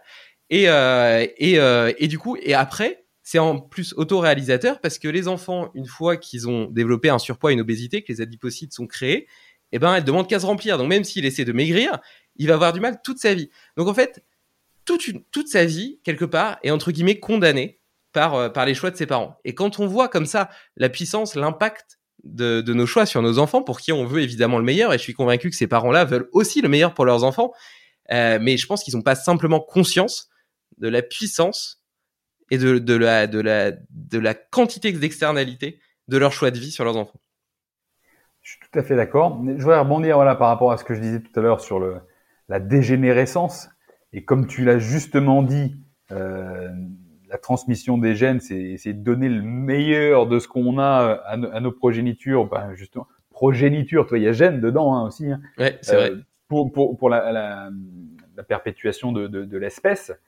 Mais voilà, il y a cette histoire de d'épigénétique qui vient tout, tout fausser parce que quand on regarde autour de nous, sans vouloir faire le pessimiste, tout est pourri. Tout est pourri autour de nous. Et donc, on, on, sait que nous-mêmes, euh, on a transmis euh, des choses à nos, à nos, enfants qui, même si c'est le meilleur, la meilleure chose qu'on puisse donner, ça ne les met pas encore dans les meilleures prédispositions. Je dis ça parce qu'on veut vraiment le meilleur pour nos enfants. Ensuite, pour rebondir sur ces histoires de d'enfants euh, qui vont être en surpoids, les modèles et tout ça. Euh, effectivement, effectivement, euh, que ce soit des enfants ou même des adultes, par exemple que je vais avoir en consultation, qui vont me dire j'ai du cholestérol, mais c'est normal, on en a tous dans la famille. Alors oui, effectivement, il y a l'histoire de, cholestérol familial qui est vraiment très particulier, mais souvent la chronicité d'un symptôme vient par rapport à la chronicité d'un style de vie. Hein. Et c'est parce que cette personne a suivi le modèle alimentaire et le modèle de style de vie de ses parents qui va reproduire effectivement le même schéma pathologique. Chez l'enfant, euh, qu'on va voir sur la plage un peu boudiné et tout, et là je te rassure, hein, moi je suis pas à la plage, mais euh, il y en a, t'as pas besoin d'enlever les fringues pour voir qu'ils sont bien boudinés euh, à la sortie de l'école. Mais c'est pas étonnant, quoi.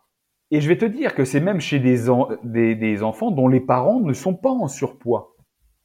Mais, comme tu le dis, comme on veut le meilleur de nous-mêmes, mais qu'en même temps, l'adulte est une grosse feignasse, alors là, c'est vraiment le Julius Cash qui parle. Moi, tu sais, je travaille à la maison. Je m'occupe de mes enfants. Euh, le matin, voilà, je les lève, le petit déj, euh, c'est moi qui vais les récupérer à l'école, enfin peu importe. Moi, je suis à la sortie de l'école j'écoute les mères de famille parce que c'est souvent les mères de famille qui sont qui sont à la, à, la maison. C'est, c'est comme ça, c'est les rôles euh, de la société euh, qui font que c'est comme ça. Moi, je les écoute parler entre elles. Qu'est-ce que tu as préparé pour ce midi? Ah ben, euh, j'ai fait des frites avec du poisson pané. Ok, super. Et toi, qu'est-ce que t'as fait? Ben, j'ai fait une purée avec des nuggets de je ne sais pas quoi. Voilà. Et moi, je suis à côté, j'hallucine. Et tu vois les gamins qui sortent ah ben ouais, c'est sûr quoi. Hein. Ils ont des bonnes joues, ils ont des bonnes joues et ils ont déjà la brioche quoi. Et ils ont déjà la brioche. Alors, quand je dis ça, c'est pas pour juger, c'est pas pour juger les mères de famille qui font aussi parce qu'elles en ont plein le dos aussi des fois peut-être d'être dans cette situation et tout. Mais c'est les parents. Et là, on revient sur le rôle de modèle. C'est pas juste le modèle. Oui, moi je suis bien et je suis beau ou je suis belle euh, en me regardant dans la glace et je suis bien habillé. Parce que les habits, le maquillage, ce sont des artifices. J'ai envie de dire, mets-toi tout nu, regarde-toi dans la, glace, et est-ce que tu irais tout nu dans la rue? Tu vois? Là, on a l'histoire du modèle. Qu'est-ce que on cache? Si on cache, au-delà de la pudeur qu'on pourrait avoir, si on cache, c'est peut-être parce que inconsciemment, on sait que on n'est peut-être pas sur le bon chemin mais on n'est pas sur le bon chemin, mais on l'entretient et on a envie d'entretenir ceux qui sont avec nous sur ce chemin parce que ça nous rassure. On n'a pas envie de sortir hmm. de notre zone de confort. Ouais. Donc c'est pas dire oui, euh, on a envie de leur donner le meilleur. Non, souvent c'est parce qu'on est feignant. Le et c'est la nature humaine, hein. le, la nature du moindre effort, la nature du moindre effort, physique et mental. C'est un peu un instinct de survie aussi, se préserver de ce côté-là. Et je pense que euh, parce que une grande partie de la population, même s'il y en a beaucoup qui veulent faire attention et on dit qu'il y a de plus en plus de gens qui s'éveillent au niveau de l'alimentation et tout, moi j'ai envie de dire bullshit. Euh, la plupart du temps, les gens sont des feignasses qui font tout pour que ce soit facile, qui ne pensent qu'au plaisir et du coup ils instaurent ce modèle devant leurs enfants, mais aussi devant les nôtres. Et comme c'est un chemin de facilité et que nos enfants, on a le contrôle sur eux oui, c'est l'histoire de contrôle sur nos enfants. Pendant un temps donné, moi, j'ai pas envie qu'ils deviennent comme eux. Parce que pour moi, les autres, et c'est vraiment la critique hein, que je fais, c'est, je porte un jugement là-dessus. La plupart des gens sont médiocres. Ils sont médiocres. Ils sont à peine à la moyenne. Ils sont à peine à la moyenne.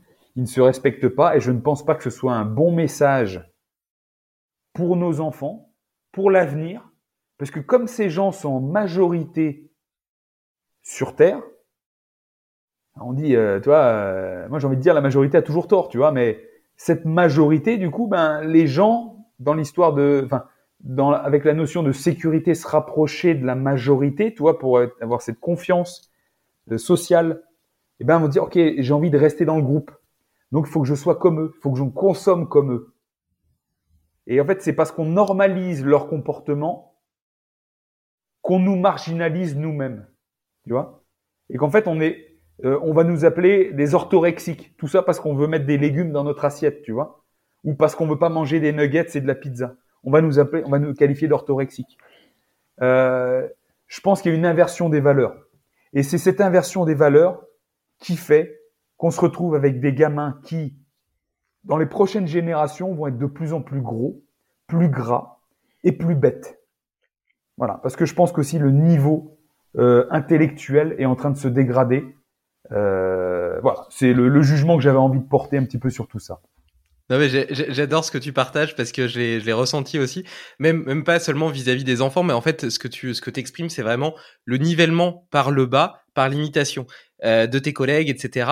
Et comme tu dis, tu vois, quelqu'un par exemple, je prends l'exemple de, de la cigarette parce qu'il est facile.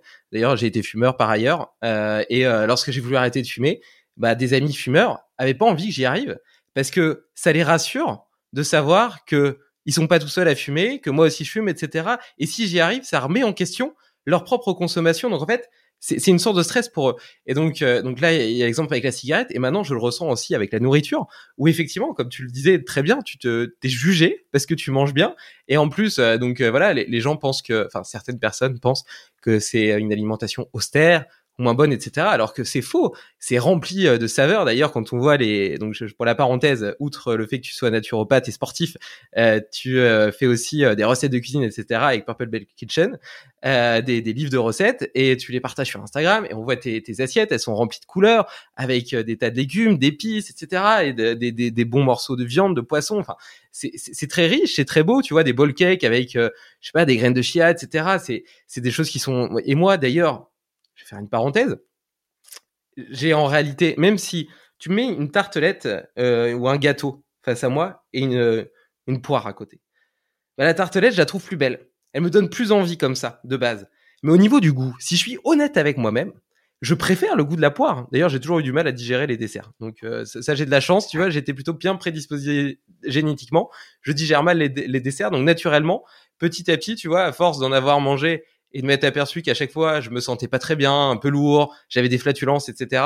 Bah petit à petit mon mon mon, mon corps a naturellement développé une sorte d'aversivité, donc j'ai pas trop besoin de me de me contrôler pour euh, réfréner. Euh, j'ai pas besoin trop, trop de développer mes neurones inhibiteurs pour me pour réfréner mes, mes envies de malbouffe. Mais euh, mais bref, je, je, je digresse. Toujours est-il que du coup, euh, je me sens jugé par euh, certaines personnes que je ne citerai pas au cas où elles, elles m'écoutent parce que je mange bien. Et par et encore pire, parce que je fais bien manger ma fille, ma fille qui a 18 mois, à qui je prépare moi-même les petits pots, etc., avec des, des, produits euh, de mon jardin ou alors d'un magasin bio que j'achète en vrac, donc il n'y a pas de plastique, euh, pour la petite parenthèse euh, vis-à-vis de ce que tu disais tout à l'heure, euh, que je me fais chier à préparer avec amour. Et je, je me fais chier, c'est pas vrai, je le fais avec amour et je suis très content de savoir qu'elle mange de la bonne nourriture. Et en dessert, elle a des fruits. Euh, des yaourts nature. Euh, moi, moi, je mange pas trop de laitage, mais bon, à son âge, puis moi, elle aime bien. Enfin bref, c'est, pas la question des laitages ou pas des laitages de toute façon. Mais voilà, et, euh, et j'ai pas besoin de rajouter euh, de sucre ou d'acheter des, des bonbons ou des gâteaux, etc. Et elle est très heureuse quand tu la vois manger son yaourt nature. Elle le dévore à toute vitesse. Il y a pas besoin d'aller rajouter une tonne de sucre roux dedans. Et pareil, quand elle mange un fruit, tu la vois manger sa banane. Elle est là, elle te dévore la banane. Elle adore ça, tu vois. Et, euh, et donc, euh, et, et, voilà. Et par contre, extérieurement, ben, oh la pauvre, oh elle a pas de gâteau, elle a pas de bonbons, c'est quand même triste pour elle, hein, etc. Et après, un autre exemple, j'essaie de la faire marcher pas mal pieds nus. Et sinon, je lui ai acheté des, des chaussures euh, barfoot, euh, des Vivo barfoot, parce que moi-même je suis en Vivo barfoot. Et, euh, et voilà. Et, et, donc, avant qu'elle ait ses Vivo barfoot, parce qu'il commence à 22 ou 23 en taille de pied. Donc avant, elle était seulement pieds nus, quoi. Elle avait pas de chaussures. Et, et voilà. Et pareil, tu vois, j'ai été jugé par les gens parce que je laissais ma pauvre fille avec ses pauvres petits pieds pieds nus quoi. Et euh, alors que euh, aujourd'hui il y a plein de il y, a, plein d'études qui montrent l'importance justement de, de, laisser les, bébés le plus le pieds nus le plus longtemps possible pour qu'ils construisent la puissance de leurs pieds, de leurs arches, etc. Qui euh, développent leur motricité, qui passent par les différents réflexes archaïques, etc. Euh, je veux dire, c'est quelque chose de potentiellement su par la science, mais pas encore adopté euh, par par l'humanité. Et du coup, tu te sens tu te sens marginalisé. Et je vais terminer avec un dernier exemple qui est la télé. J'ai pas de télé chez moi. Et euh, par contre, j'ai un rétroprojecteur. Et quand on décide avec ma femme de regarder un film, c'est une vraie décision. C'est un moment de partage. C'est une activité qu'on fait. C'est pas, on rentre du boulot, on allume la télé par défaut, on sait pas ce qu'il y a, mais on regarde n'importe quoi parce qu'on sait pas quoi faire et qu'on a envie de se détendre parce qu'on a passé une journée de merde. Et, euh, et donc ma fille, c'est pareil. Bon, aujourd'hui, c'est su quand même que les enfants avant 3 ans, ils sont pas censés regarder la télé. Mais malgré tout, je regarde la génération de, de mes parents, euh, de mes parents, beaux-parents, euh, voilà. Euh, c'est quelque chose qui est complètement saugrenouille. Tu vois Ah, mais oh mais le dessin animé et tout, regarde, en plus c'est fait exprès euh, pour euh, pour les aider à apprendre à parler, pour leur éducation, etc. Tu devrais quand même lui montrer un peu des dessins animés, etc. Et du coup, la vision du monde extérieur, c'est que je suis quelqu'un d'austère, de pas chaleureux, que l'éducation que j'offre à ma fille, elle est triste, alors que moi, c'est pas du tout évidemment la vision que j'ai. Et donc vis-à-vis moi-même, de la façon dont je nourris, je me nourris, c'est pareil, tu vois. Euh, le fait que je fasse du sport, que je mange bien, etc. Euh, on a l'impression que je suis un martien, que je suis un extraterrestre, alors que euh, ça devrait être la normalité, tu vois. Et donc c'est là où tu vois effectivement cette espèce de nivellement vers le bas. Et, euh, et voilà, donc j'ai bien aimé ce que tu partageais parce que c'est la première fois qu'on en parle euh, sur le podcast. On parle pas assez de la persécution que ressentent les gens qui essaient de bien faire. oui, moi j'ai envie de te dire bienvenue au club. Bienvenue au club. Moi, ça fait 11 ans que je suis là-dedans, dans ce club. ben oui. Et, et, puis, pour continuer un petit peu sur ce sujet, tu vois, comme on est sur un certain mode euh, de vie et, qui, au final, je vais te dire, euh, est relativement naturel et simple au final. Tu vois, on va pas mettre d'artifice.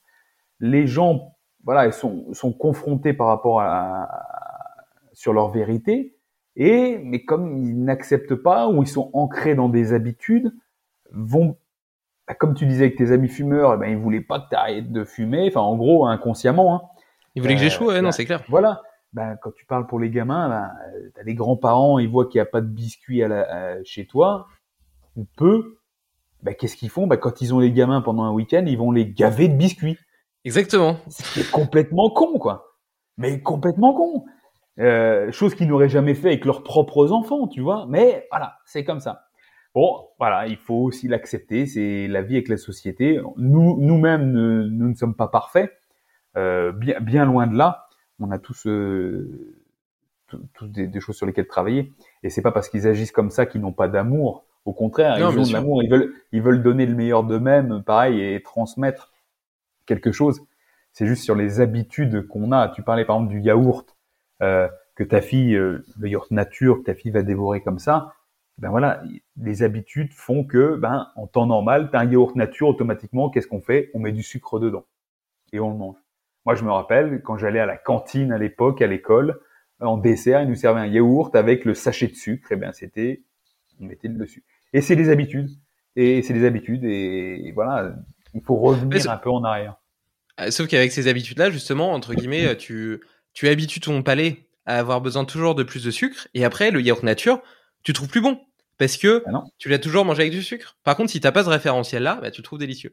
Et par contre, je tiens quand même à faire une parenthèse quand tu dis euh, que tu parles de l'amour euh, des, des grands-parents, etc. Bien évidemment. Et euh, d'ailleurs, moi je prône quand même une forme de flexibilité. Je suis pas, euh, j'ai peut-être eu un passage beaucoup plus beaucoup plus strict et maintenant, euh, enfin même moi quand je vais à des à des déjeuners de famille ou des choses comme ça, je vais pas dire oh non je mange pas ça parce que ça fait pas partie de mon régime ou oh non je veux pas de gâteau d'anniversaire parce que euh, j'aime pas le sucre. Non, je le mange et je suis content de le manger et de le partager. Ça répond aussi à un moment social de, de, de partage qui est qui a aussi toute son importance.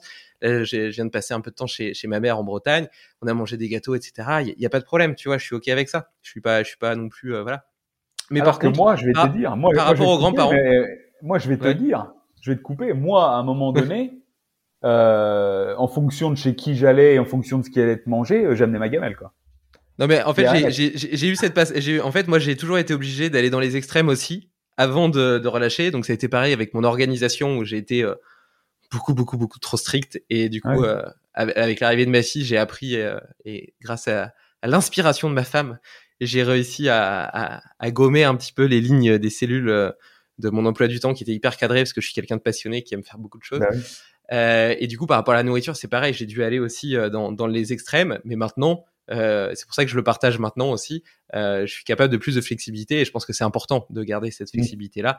Et, euh, et voilà. Et par rapport aux grands-parents, euh, du coup, euh, dire si ça te fait plaisir de lui donner un gâteau, donne-lui un gâteau, mais au moins cuisinez-le ensemble. Ça sera un super moment de partage et ça sera voilà. Tu vois là, là il y a, y a, une vraie, il y a, y a un vrai acte de partage, de création, d'amour. Et, et derrière, tu as la récompense qui est le gâteau que tu vas manger ok, je suis ok avec ça. Va pas lui acheter des merdes industrielles que tu vas donner par défaut parce que t'as pas envie de t'en occuper, quoi. Bon, enfin bref, on a, on a. euh, et d'ailleurs, pour parler de, de, de, nourriture, souvent dans tes, euh, d'alimentation, souvent dans tes assiettes, euh, je vois, je, je remarque euh, l'absence relative de glucides. J'ai l'impression que tu manges de, de glucides plutôt de céréales, devrais-je dire, parce qu'en réalité, je vois que tu manges beaucoup de fruits, etc. Mais souvent, on, on, voit assez peu de, de riz, de, de, quinoa, de sarrasin, ce, genre de choses, et, notamment aussi l'absence de gluten. est-ce que, est-ce que tu pourrais m'en dire un peu plus sur sur ces choix-là? Alors, euh, par rapport aux glucides, euh, avant de parler du, du gluten, hein, les glucides, euh, moi je pense qu'il faut les mériter. Il faut les mériter. je pense que notre corps peut fonctionner sans, peut très bien fonctionner sans, en, lui apportant des protéines et des lipides. Et puis, alors, protéines, viande, poisson, œufs, et j'irais même sur les protéines végétales comme tofu, tempeh et euh, les, produits laitiers aussi, qui sont pas des, protéines végétales, hein, bien sûr, euh, et euh, les lipides, donc tout, tout, ce qui est graisse. Le corps peut très bien produire son énergie à partir des protéines et des graisses, puisqu'il va faire ce qu'on appelle la néoglucogénèse, donc la création de nouvelles, euh, enfin pas cellules, mais no, nouvelles molécules de glucides, en euh, composant les protéines et les glucides. Tout simplement, d'un point de vue énergétique, notre corps est capable de le faire. Effectivement, il y a aussi le côté visuel. J'ai remarqué, pour ma personne, que quand je consommais plus de glucides, alors que je n'ai pas fait forcément d'activité physique, je faisais pas mal, peut-être de euh, visuellement, peut-être de la rétention d'eau. Ça pourrait faire de, la rétention d'eau. Et si je cumule cette consommation de glucides régulièrement plusieurs jours d'affilée, je pourrais même faire du gras, même si je m'entraîne. D'accord? Donc, je mange des glucides. Bah, tu vois, il y en a dans les fruits. Quand tu manges des légumes, il y a des glucides. Et je te le dis parce que quand j'ai fait mon défi il y a plusieurs mois en arrière, euh, il fallait que je compte tout. Ben, même dans 100 grammes de brocoli, euh, tu te dis que tu as quand même entre 6 et 10 grammes de glucides. Donc, euh, tu as quand même des glucides en mangeant des légumes verts. C'est sûr, c'est pas hyperglucidique, mon alimentation. Parce que voilà, je me sens bien sans en consommer trop. Et donc je me sens bien et visuellement, je suis pas mal. Ensuite, quand je commence à faire du sport, on sait que plus tu augmentes l'intensité de l'activité physique, plus ton corps a besoin de glucose, de sucre. Euh, si mon activité physique est intense, je vais m'autoriser effectivement, et je dis bien m'autoriser, et c'est pas à dire tiens il faut que je fasse du sport pour manger des glucides, hein, c'est pas comme ça que, je pense maintenant, mais il faut que je fasse une séance de sport, tiens je vais euh, consommer soit du, gluco, des glucides un peu avant, soit euh, après après mes entraînements pour recharger les glucides que j'ai perdus. C'est vraiment ce choix-là, c'est vraiment le côté parce que un, je me sens bien sans en consommer, en en consommant peu à certains moments de la journée, parce que je reviendrai dessus aussi sur le timing. Et aussi parce que d'un point de vue visuel, moi je suis quelqu'un qui aime bien me voir dans la glace, voir toujours mes abdos assez secs, assez volumineux. Pour être volumineux, on a besoin quand même de glucides intramusculaires, donc les glucides dans les muscles, parce que ces glucides attirent à eux, alors 1 gramme de glucides attire à lui 3 à 4 grammes d'eau. Ce qui fait que ben, on va avoir de, faire de la rétention d'eau intramusculaire. Voilà. Euh, donc euh, ce côté-là euh, que j'aime bien. Ensuite, le côté timing, à quel moment je prends mes glucides si j'en prends.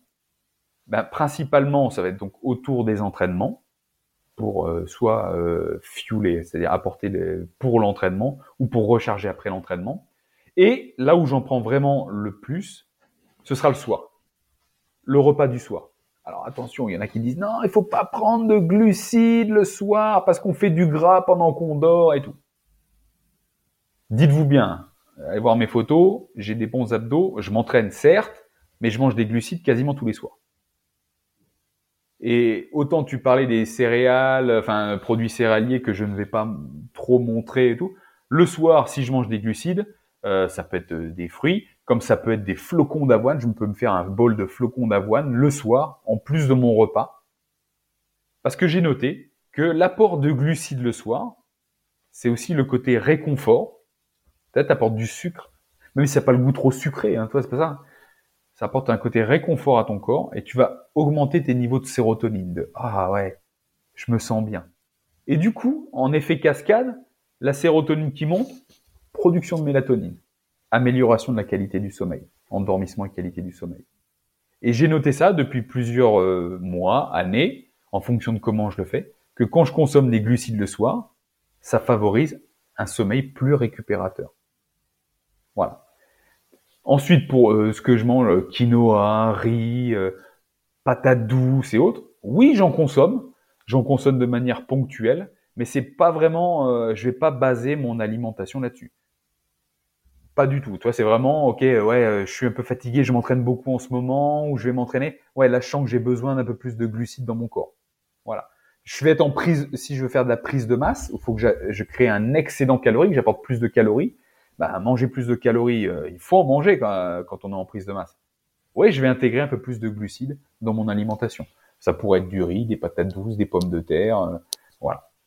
Euh, voilà, voilà pour ça. Sachant que je suis un grand fan des patates douces. Hein. Ça, je peux en manger. Je me fais des petits desserts où je mets une patate douce au four, je la coupe en deux et elle est encore chaude. Je prends un, petit carré, un carré de chocolat noir, je le brise en deux et, je le plante dans la patate douce, tu vois. Donc le chocolat noir commence à fondre et, je mange comme ça, euh, chocolat noir patate douce, c'est pas trop mal. Le soir, avant de vous coucher, pareil, le petit pic de sérotonine et vous dormez bien avec ça après. Ensuite, le gluten.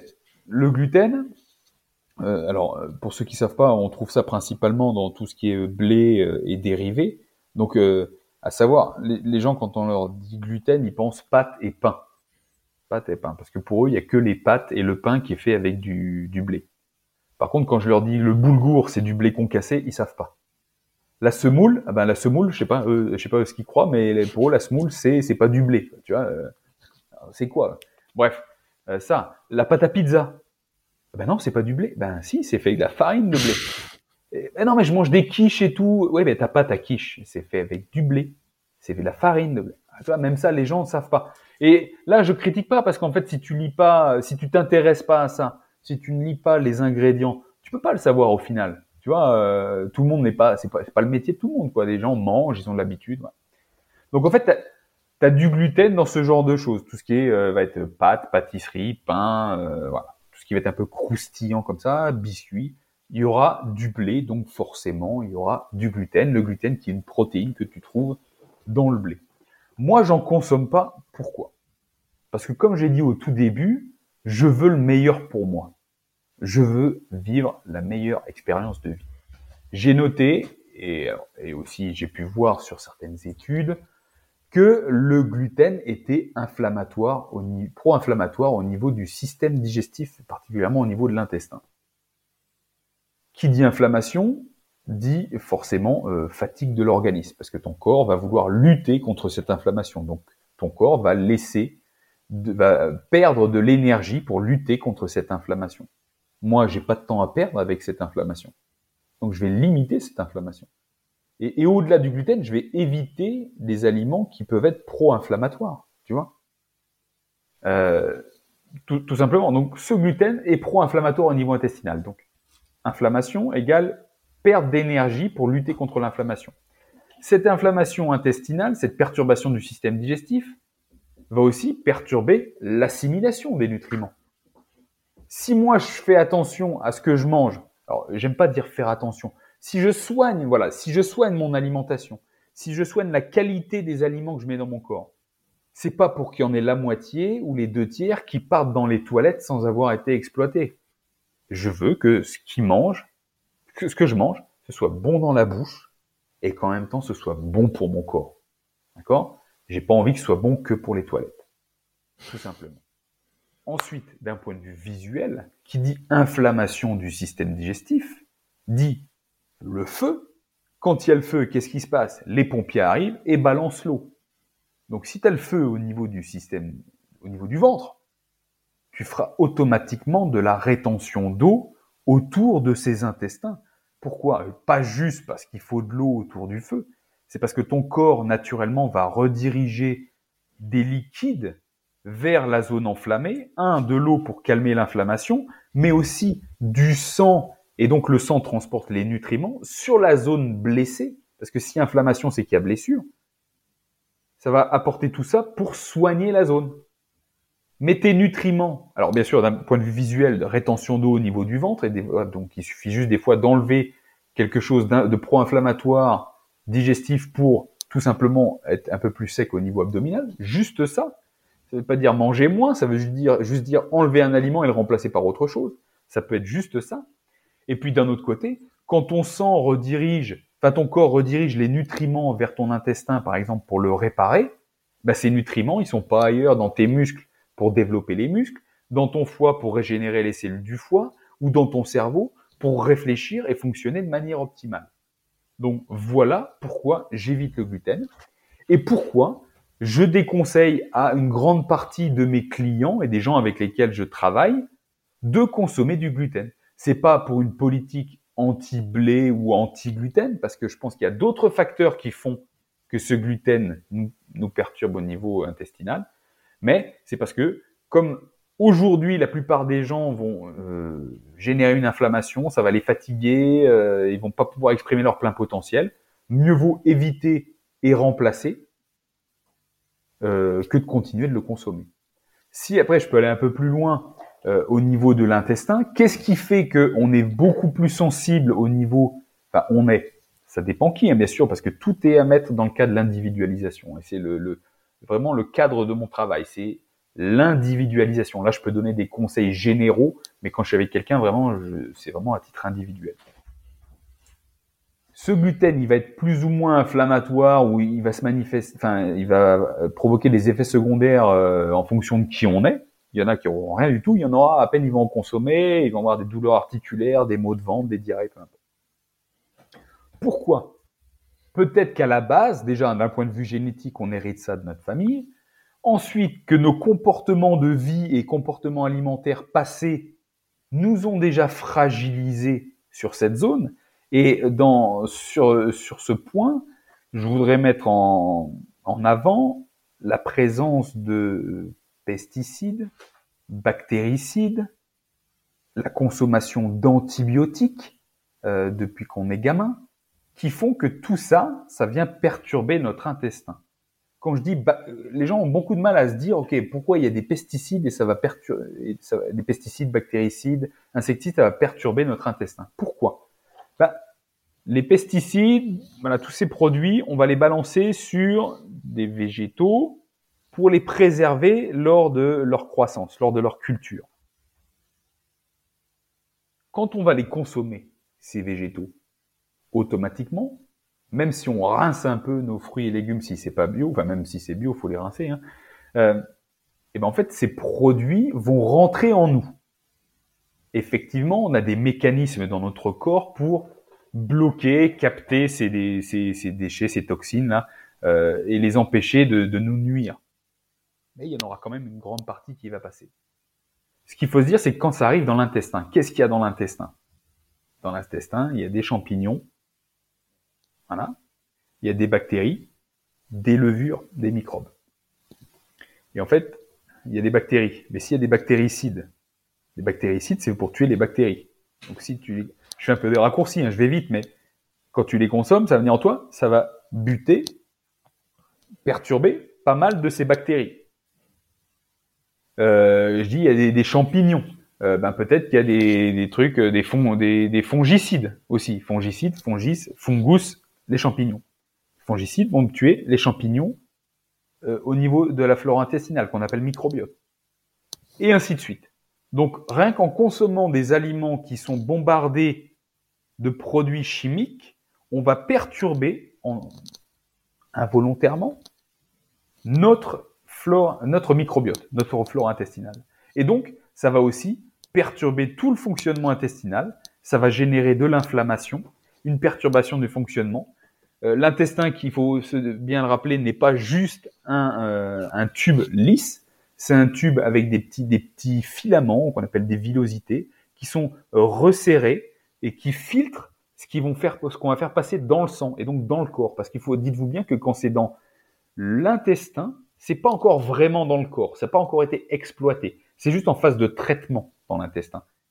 Mais si cet intestin est enflammé, qu'il est blessé, et eh ben en fait, il va laisser passer des grosses molécules dans le sang, en nous, et qui n'ont rien à foutre en nous.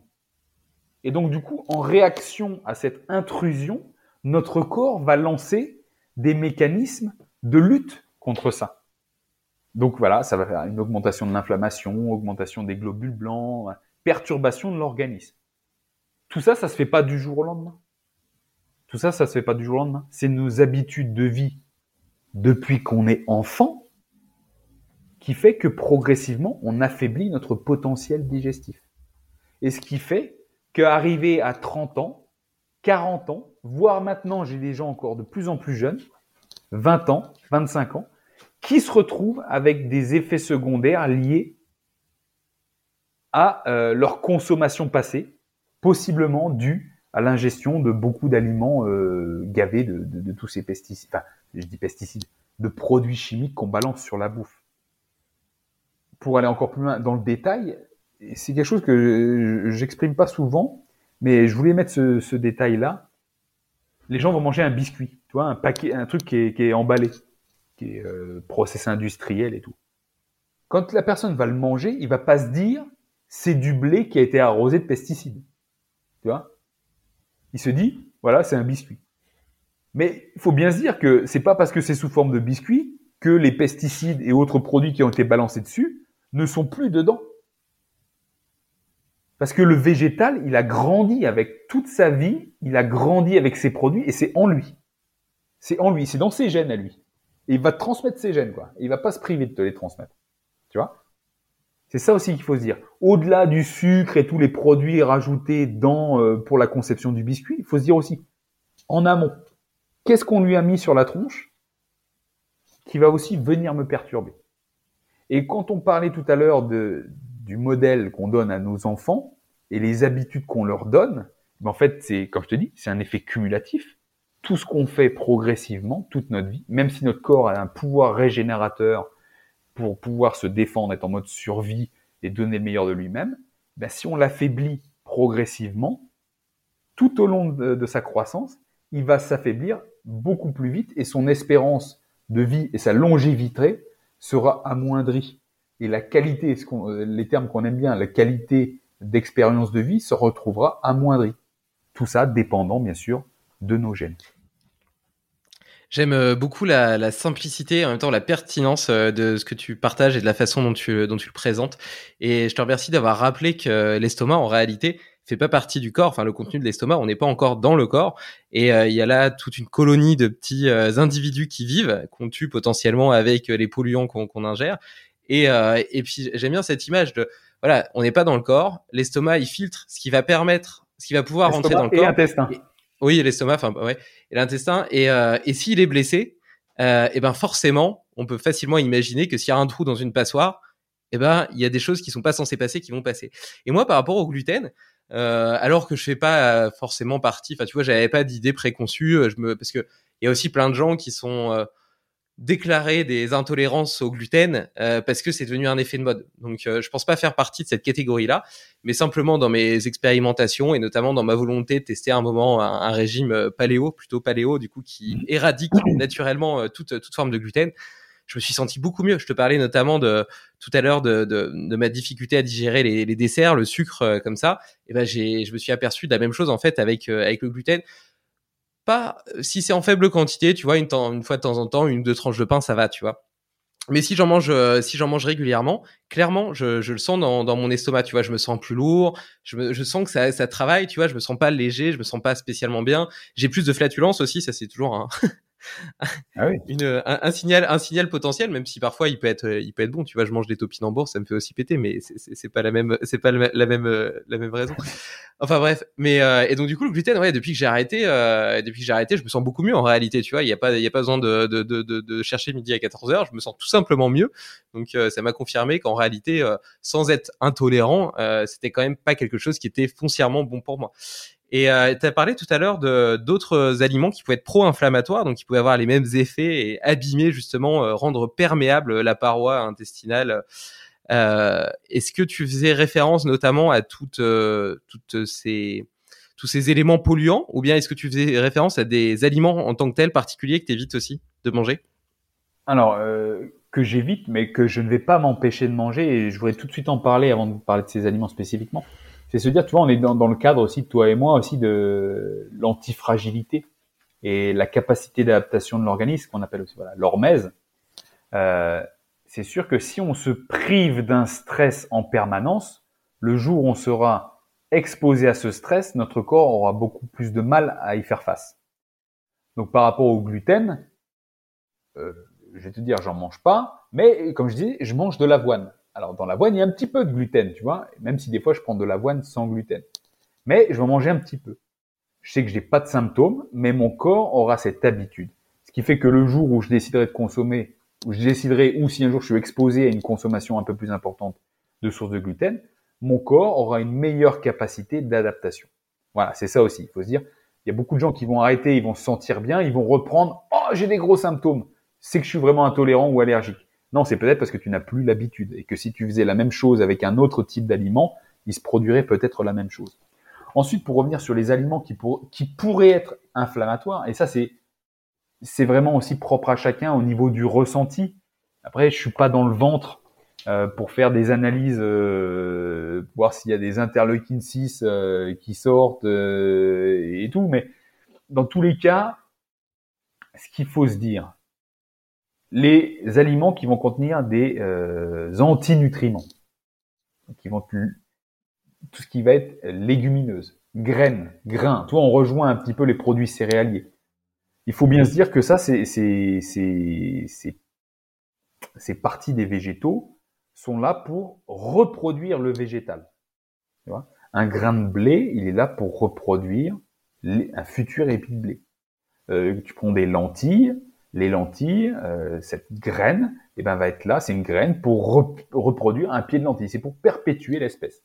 Donc, elles vont tout mettre en œuvre pour leur survie.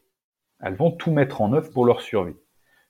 Si on regarde ça euh, concrètement, si on regarde les selles, donc le caca des animaux, les selles des oiseaux principalement, qui mangent beaucoup de graines, de, fruits à graines, ben, tu regarderas, tu verras toutes les graines dans les selles. Les graines sortent intactes. Pourquoi? Parce qu'elles ont déclenché dans le système digestif de l'animal ou chez nous euh, un mécanisme de protection pour quasiment sortir intact pour pouvoir retomber au sol et perpétuer l'espèce.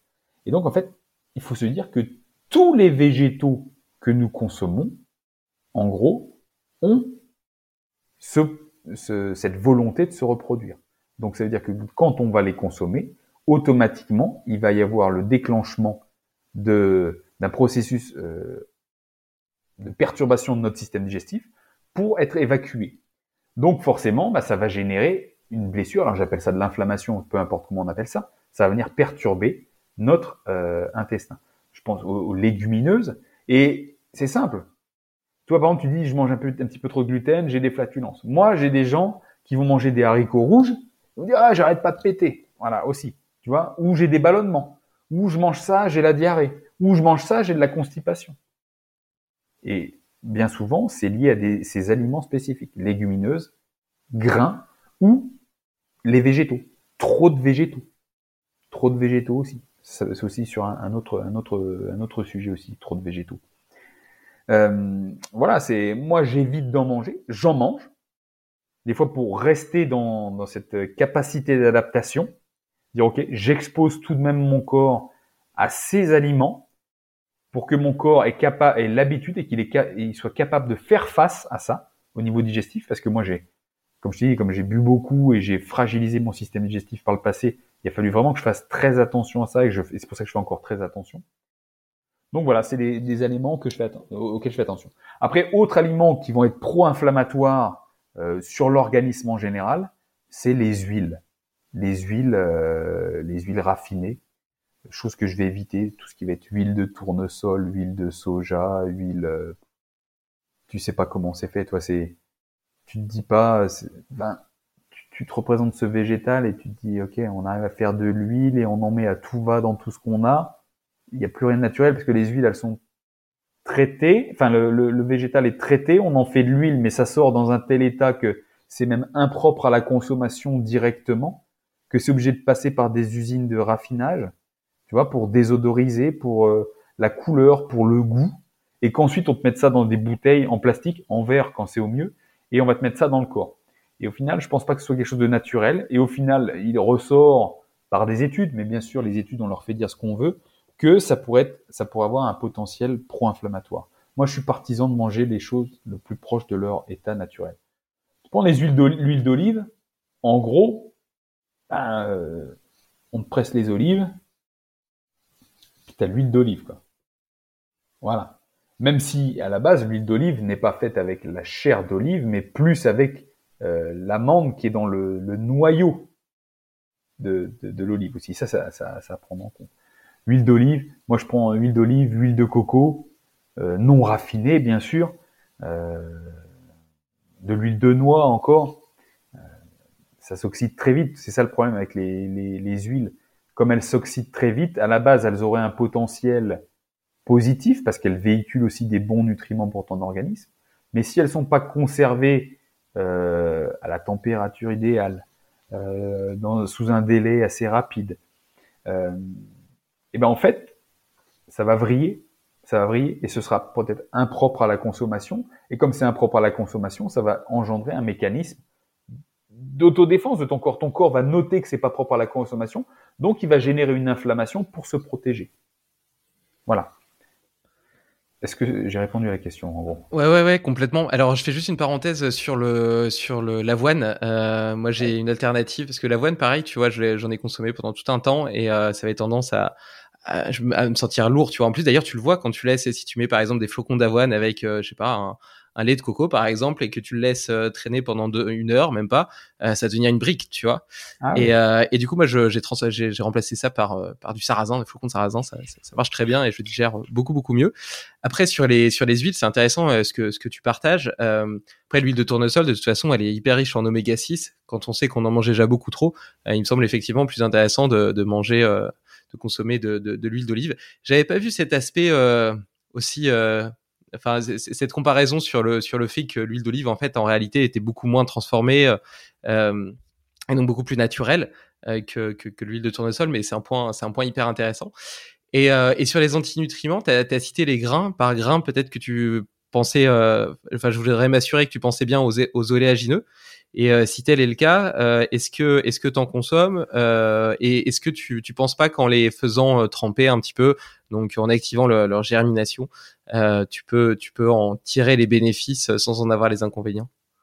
Oui, bien sûr. Alors, oui, oui, j'ai pas, j'ai pas évoqué. Je reviens sur les huiles. Hein, j'ai peut-être pas évoqué. Tu parlais d'inflammation, mais euh, j'ai pas évoqué l'histoire des oméga 6, rapport oméga 6, oméga 3. tu fais bien d'en parler. Et alors les, oméga 6 sont pas tous à, à, jeter, hein, bien sûr. Hein, il en faut aussi. C'est une histoire d'équilibre dans le corps. Mais sachant que notre alimentation euh, est déséquilibrée avec un, rapport positif pour l'oméga 6, donc on en consomme beaucoup plus que les oméga 3, et ben, en fait euh, c'est déséquilibré et donc du coup ces oméga 6 provoquent de l'inflammation et le fait de rajouter des huiles porteuses d'oméga 6 vont engendrer euh, une surinflammation. Sachant que l'huile d'olive, elle, c'est pas des oméga 3, ça va être des oméga 9. Euh, voilà, tout ça, plus particulièrement pour la santé cardiaque et la santé circulatoire. Les oméga 3 qu'on trouvera plus, particulièrement dans les huiles de poisson. Voilà, principalement. On en trouve aussi dans quelques végétaux comme euh, les algues, les graines de chia, mais apparemment euh, les oméga 3 issus des végétaux ne sont pas exploités par le corps de manière optimale. Voilà. Ça, c'était la petite parenthèse. Ensuite, pour euh, les, euh, les grains, oui, effectivement, je parlais aussi des oléagineux. Donc, euh, tout le monde ne sait pas ce que c'est des oléagineux, donc je précise. Ça va être tout ce qui est amandes, noisettes, noix de cajou et tout ça. Et les oléagineux, au même titre que les légumineuses, le fait, on le sait, hein, le fait de les faire tremper va réduire la teneur en, anti, en antinutriments. Le fait de les faire tremper. Il y a aussi le principe de cuisson chez les, dans la légumineuse qui fait qu'on va détruire un maximum d'antinutriments. Et euh, pour être allé au Mexique dernièrement et pour avoir testé, euh, bah, moi je teste tout au niveau de l'alimentation. Eux, ils font euh, vraiment les, haricots rouges ou haricots noirs, par exemple, ils te les font cuire, c'est de la, de la bouillie à la fin. Ben, je crois que j'ai jamais aussi bien digéré les haricots rouges que de cuit de cette manière. Au final, c'est de la purée, tu vois. C'est de la purée, c'est de la soupe. Très bien digéré. Donc ça, à se pencher. Si vous les digérez mal, euh, peut-être qu'il faudrait déjà un bien les faire tremper et ensuite les faire cuire à, l'extrême. Et je vais te dire, d'expérience personnelle et avec les clients, quand on, parle, on, en vient de parler des, des légumineuses, beaucoup de clients vont mieux digérer les légumineuses en boîte, tu sais, les boîtes de conserve en métal, ils vont mieux les, les digérer que s'ils font l'effort d'aller au magasin bio, de les faire tremper pendant 24 heures, de les faire cuire sous pression pendant euh, euh, je ne sais pas combien de temps, et au final ils auront des symptômes digestifs avec les bio, alors que les pauvres trucs en boîte de conserve, ça va passer crème. Voilà. Il faut aussi euh, voir ce, qui, ce qui nous convient d'un point de vue digestif. Après, on sait que d'un point de vue, pour être optimal sur le long terme, tout ce serait d'avoir peut-être des, des bocaux euh, bio, donc des bocaux en verre avec des, légumineuses euh, bio, ce serait peut-être mieux euh, pour l'organisme. Donc le trempage et peut-être aussi la cuisson pour les légumineuses. Pour les oléagineux, les faire tremper, oui, non. moi, je fais tremper mes amandes, mes amandes principalement, parce que voilà, effectivement, bah, déjà, je remarquais que ça, ça redonne vie à l'amande. D'ailleurs, si, si tu si as déjà fait le test, hein, tu mets euh, tu mets ton amande dans l'eau et tu observes au bout de quelques minutes, tu vois comme des petites vénules sous, sous cette peau euh, sous cette peau marron et tu dis bien ça, ça revit, tu vois. Et tu vois la, pointe de l'amande qui, qui rejaillit, tu dis ok, on, redonne vie à ça. Et donc forcément, comme tu redonnes vie, bah tu te dis bah merde, avant c'était mort quoi. Donc là en fait, je vais manger quelque chose qui est vivant. C'est vivant et donc je vais en bénéficier euh, pleinement en fait. Euh, et c'est le principe de la graine au final. Tu vois une graine qui va sommeiller en terre pendant x x temps et d'un seul coup, à un moment donné, bonne température, assez d'eau et d'un seul coup, la vie qui rejaillit et d'un gland, t'as un magnifique chêne au bout de plusieurs années, mais ça part d'un gland, tu vois. Euh. c'est c'est la magie de la vie. Mais toi, juste en redonnant un petit peu d'eau, on trempe, on enlève des nutriments et on me donne, on redonne vie. Et en redonnant vie à ces amandes, c'est l'exemple de l'amande, hein, automatiquement, comme ce, cette, cette graine veut se déployer, elle va en elle réveiller tous des mécanismes et euh, déployer son plein potentiel énergétique, donc en termes de calories, mais aussi en termes de micronutriments, macro et micronutriments, donc macronutriments, protéines, glucides, lipides, et micronutriments, vitamines, minéraux, oligo-éléments, et donc, ça va déployer son plein potentiel. Donc, quand tu vas le consommer, forcément, eh ben, je pense, j'ose imaginer, j'ose espérer, c'est comme ça que, que je l'interprète quand je le mange, j'en tire son plein potentiel et j'ai plus de nutriments. Et je pense que ce côté, je me dis, je pense que ça va m'apporter tout ça, j'en suis même convaincu, et je pense que rien que le fait de me convaincre fait que mon expérience digestive et énergétique se passe d'autant mieux, tu vois. Et pour finir avec l'amande, les gens qui sont sensibles au niveau du, tube digestif, principalement de l'intestin, pourraient rencontrer des difficultés digestives uniquement à cause de la peau qui est sur l'amande. Parce que euh, l'intestin qui est enflammé, la peau qui reste euh, une fibre, va irriter l'intestin. Et tout à l'heure, je t'ai parlé, et je voudrais enchaîner un petit peu sur les fibres, euh, si, tu m'autorises, hein, sur les fibres qu'on pourrait consommer en excès donc cette fibre, par exemple, de, peau d'amande qui pourrait irriter l'intestin des gens qui sont déjà enflammés, euh, inflammés au niveau de l'intestin. Beaucoup de gens, et je suis passé par là, veulent bien faire et se dire ok, euh, j'ai mangé de la merde toute ma vie, je vais manger des légumes. Et là, ils se mettent à manger des légumes, des légumes, des légumes. Ils font des, des jus et tout aussi, c'est bien, mais ils mangent des légumes. Et du coup, d'un seul coup, ils, se, ils passent à manger peu de fibres à manger beaucoup de fibres. Là, on reste dans le domaine de l'adaptation. Si ton intestin n'a pas l'habitude de gérer autant de fibres, qu'est-ce qui va, qu'est-ce qui va se passer? Nouvelle information massive, ton corps n'a pas les capacités de gérer ces fibres, qu'est-ce qui va se passer? Que font les fibres dans ton, organisme? Eh bien, en fait, elles vont. Euh, on dit que les fibres c'est bon pour le transit. Oui, c'est bon pour le transit parce qu'en fait, ça irrite d'une certaine manière un peu la paroi intestinale. Donc forcément, ton intestin, comme il est un peu irrité, il chasse tout vers la sortie, tu vois. C'est une des fonctions des fibres. Les fibres aussi, elles servent aussi à produire des acides gras à chaîne courte euh, pour la production énergétique, hein, entre autres. Hein. Mais euh, trop de fibres. Les fibres aussi, elles fermentent. Elles fermentent. Pourquoi? Parce qu'en fait, les fibres, c'est des glucides. Et les glucides sont enfermés dans ces fibres. Ça fermente dans le ventre, et donc du coup, ça ballonne. Ça fait du gaz. Donc les gens vont se retrouver à manger plein de légumes, ils vont aller plus souvent aux toilettes, c'est bien, mais ils vont se retrouver avec un ventre bien gonflé et avoir des gaz. Et en même temps, tu vas, comme c'est, tu génères une situation euh, perturbante pour ton, intestin, tu vas du coup moins bien assimiler ce que tu manges en parallèle.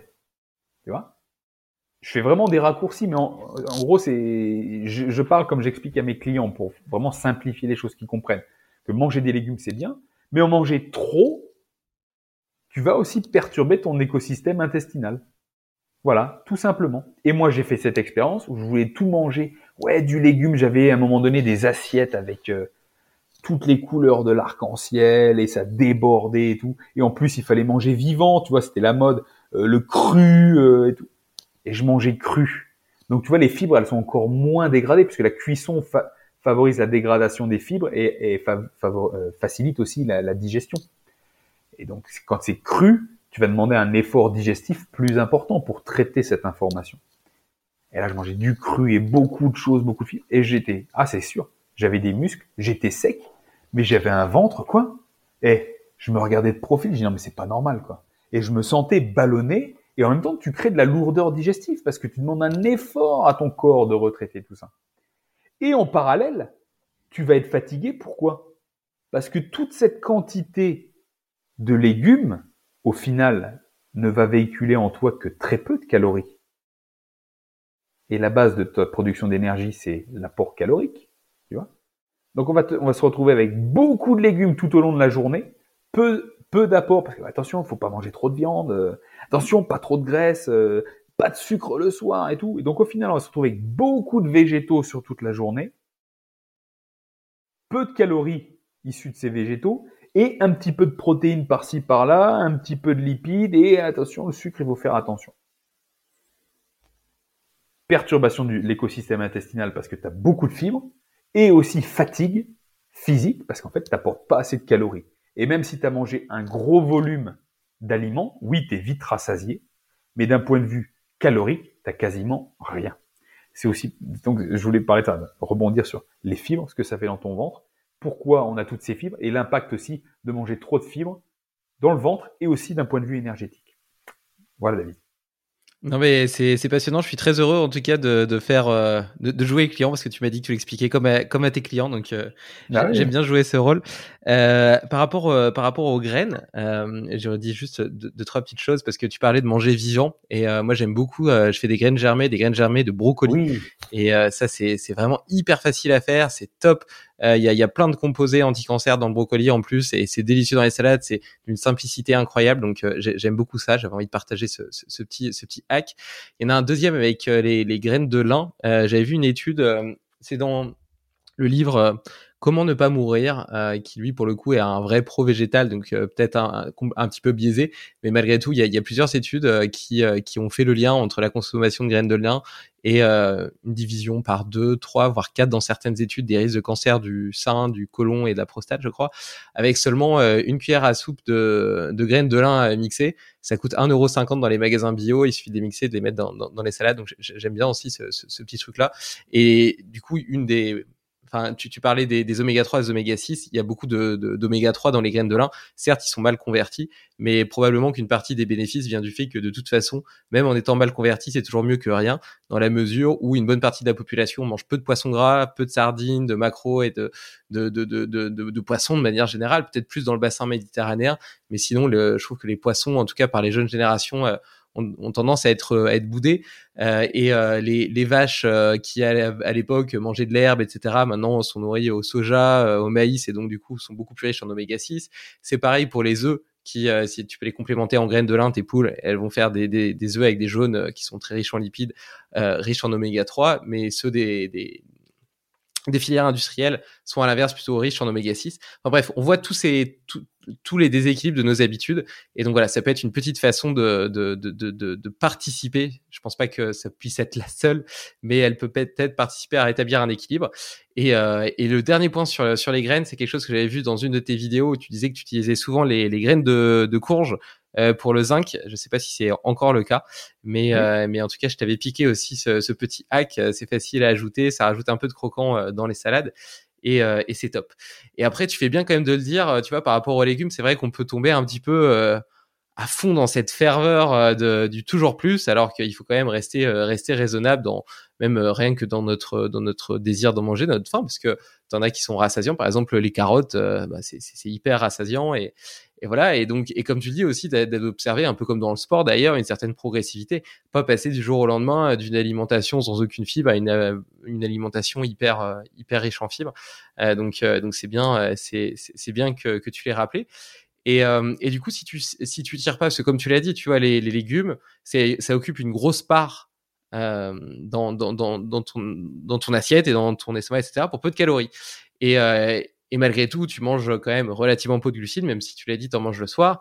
Donc, euh, qu'est-ce qui nous reste? Les lipides et, euh, les, euh, et les protéines. Donc, les lipides, tu as dit que tu consommais de l'huile d'olive. on a deviné que si tu faisais tremper des amandes, après tu les mangeais. Donc, tu as aussi des, des, graisses. et d'ailleurs, les, les, amandes ont une densité calorique colossale. Je crois que c'est de l'ordre de 500 ou 600 calories au 100 grammes, ce qui est deux fois plus que le riz, par exemple, à titre de comparaison, avec le riz sec. Et, euh, et côté protéines, euh, eh ben je, je, on, a déjà eu l'occasion d'en parler. Tu sais que moi je suis, euh, je suis assez euh, touché en tout cas par, par, par cette question, cette remise en question de ce qu'on mange, de ce qu'on met dans nos assiettes et du respect qu'on leur porte.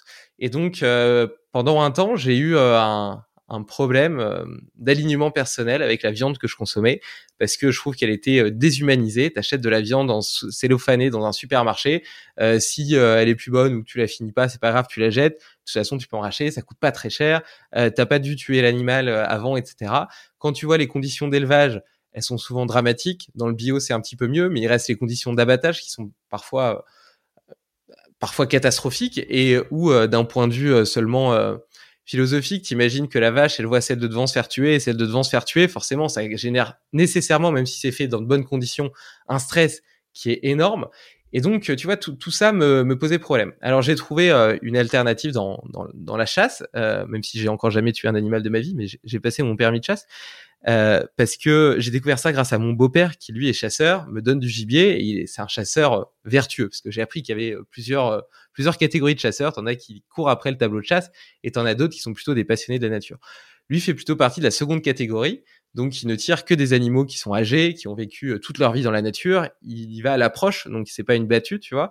Et, euh, et d'ailleurs, il y a plein de fois où il voit des animaux et, et il tire pas parce qu'il correspond pas à son code d'honneur, on va dire. Et, euh, et quand il me donne cette viande-là, d'ailleurs, je refais, euh, je refais un petit pont avec ce que tu disais tout à l'heure quand tu dis, euh, ben, quand tu as quelque chose que tu vois qui est, qui est vivant, qui est bien, que, que tu lui as donné de l'amour, que ce soit quelque chose de ton potager, que ce soit une graine que tu as fait, que tu as fait germer, etc. Et ben, il y a aussi tout un champ de, de, de pensées, de croyances positives qui se mettent en place dans ta tête et qui font que quand tu manges, ben, tu es dans un état d'esprit hyper positif avec une vraie, une vraie communion avec ce que tu manges. Et du coup, j'ai l'impression que à cet égard, eh ben, en tout cas, la chasse pour moi, euh, ou le, le, gibier en tout cas, euh, répondait beaucoup mieux à mes valeurs et me permettait, lorsque j'en mangeais, d'avoir de la gratitude pour l'animal qui me permet de bénéficier de sa viande et, euh, un vrai respect pour lui. Et euh, je pense que ça serait encore plus le cas si c'était moi qui chassais, parce que euh, j'adore les animaux et pour moi, ça demanderait un vrai, un vrai combat intérieur pour réussir à tuer un animal. Et dès lors, tu prends la conscience de ce que tu fais, de la de, de l'acte, tu vois, et de l'acte de tuer. On est complètement déconnecté de l'amour la, de, la mort dans nos sociétés euh, modernes, tu vois, et donc de l'acte de tuer, de ce que ça représente, de ce que ça implique, et euh, donc du respect qui doit, qui devrait avoir toujours été et qui du coup se, se rétablit par, par cet acte. Donc, donc voilà, donc si tu vois, ça accumule pas mal de valeurs. Le fait aussi d'y passer du temps, ça demande un engagement en temps, un engagement en effort physique, donc un engagement, je l'ai dit, psychologique pour, pour réussir à tuer. Et, après, tu as une notion un petit peu de, de partage parce que tout ça, et, d'ailleurs ça je le retrouve avec mon potager aussi, lorsque j'ai vu une tomate grandir dans mon potager, que je lui donnais de l'amour, du temps, etc., ben, je suis content de la partager avec quelqu'un. Et donc dans cette quête, un petit peu, d'essayer d'avoir à la fois l'alimentation la plus optimale pour moi et en même temps celle qui respecte mes valeurs, eh bien il y a le gibier euh, et euh, également d'ailleurs la consommation des abats qui est complètement absente de notre de notre alimentation et pour autant qui est hyper riche en un tas de de nutriments. J'ai à cet égard vu une vidéo euh, où tu me montrais comment cuisiner des rognons que j'adore. Euh, et, euh, et le, mon deuxième petit euh, dada récent, c'est les insectes comestibles. Donc, je me suis lancé euh, dans mon garage dans un élevage de ténébrions qui sont des, des vers de farine. Euh, qui ne nécessitent aucune eau. En fait, il y a juste à les mettre dans des boîtes en plastique avec un petit peu de, de chaleur. tu leur mets du, justement des flocons d'avoine, par exemple, un peu de farine. Ils sont très heureux avec ça. Des épluchures de, de fruits une fois par semaine. Et puis, euh, ils ont un système de, de, thermorégulation qui fait que quand la température diminue, ils se mettent naturellement en hibernation. Donc, il n'y a pas euh, vraiment de traumatisme lors de la mort, parce qu'en fait, il suffit de les mettre au frigo au congélateur et ils vont s'endormir, se, euh, se, mettre en veille, en fait, naturellement. Et puis après, tu peux éventuellement les faire, donc mon idée, je ne suis pas encore arrivé à ce stade, mais ça va venir, les déshydrater avec un déshydrateur. Et je pense dans un premier temps les mixer pour les faire accepter à ma femme. Et puis dans un second temps, les mettre entiers dans des salades, etc.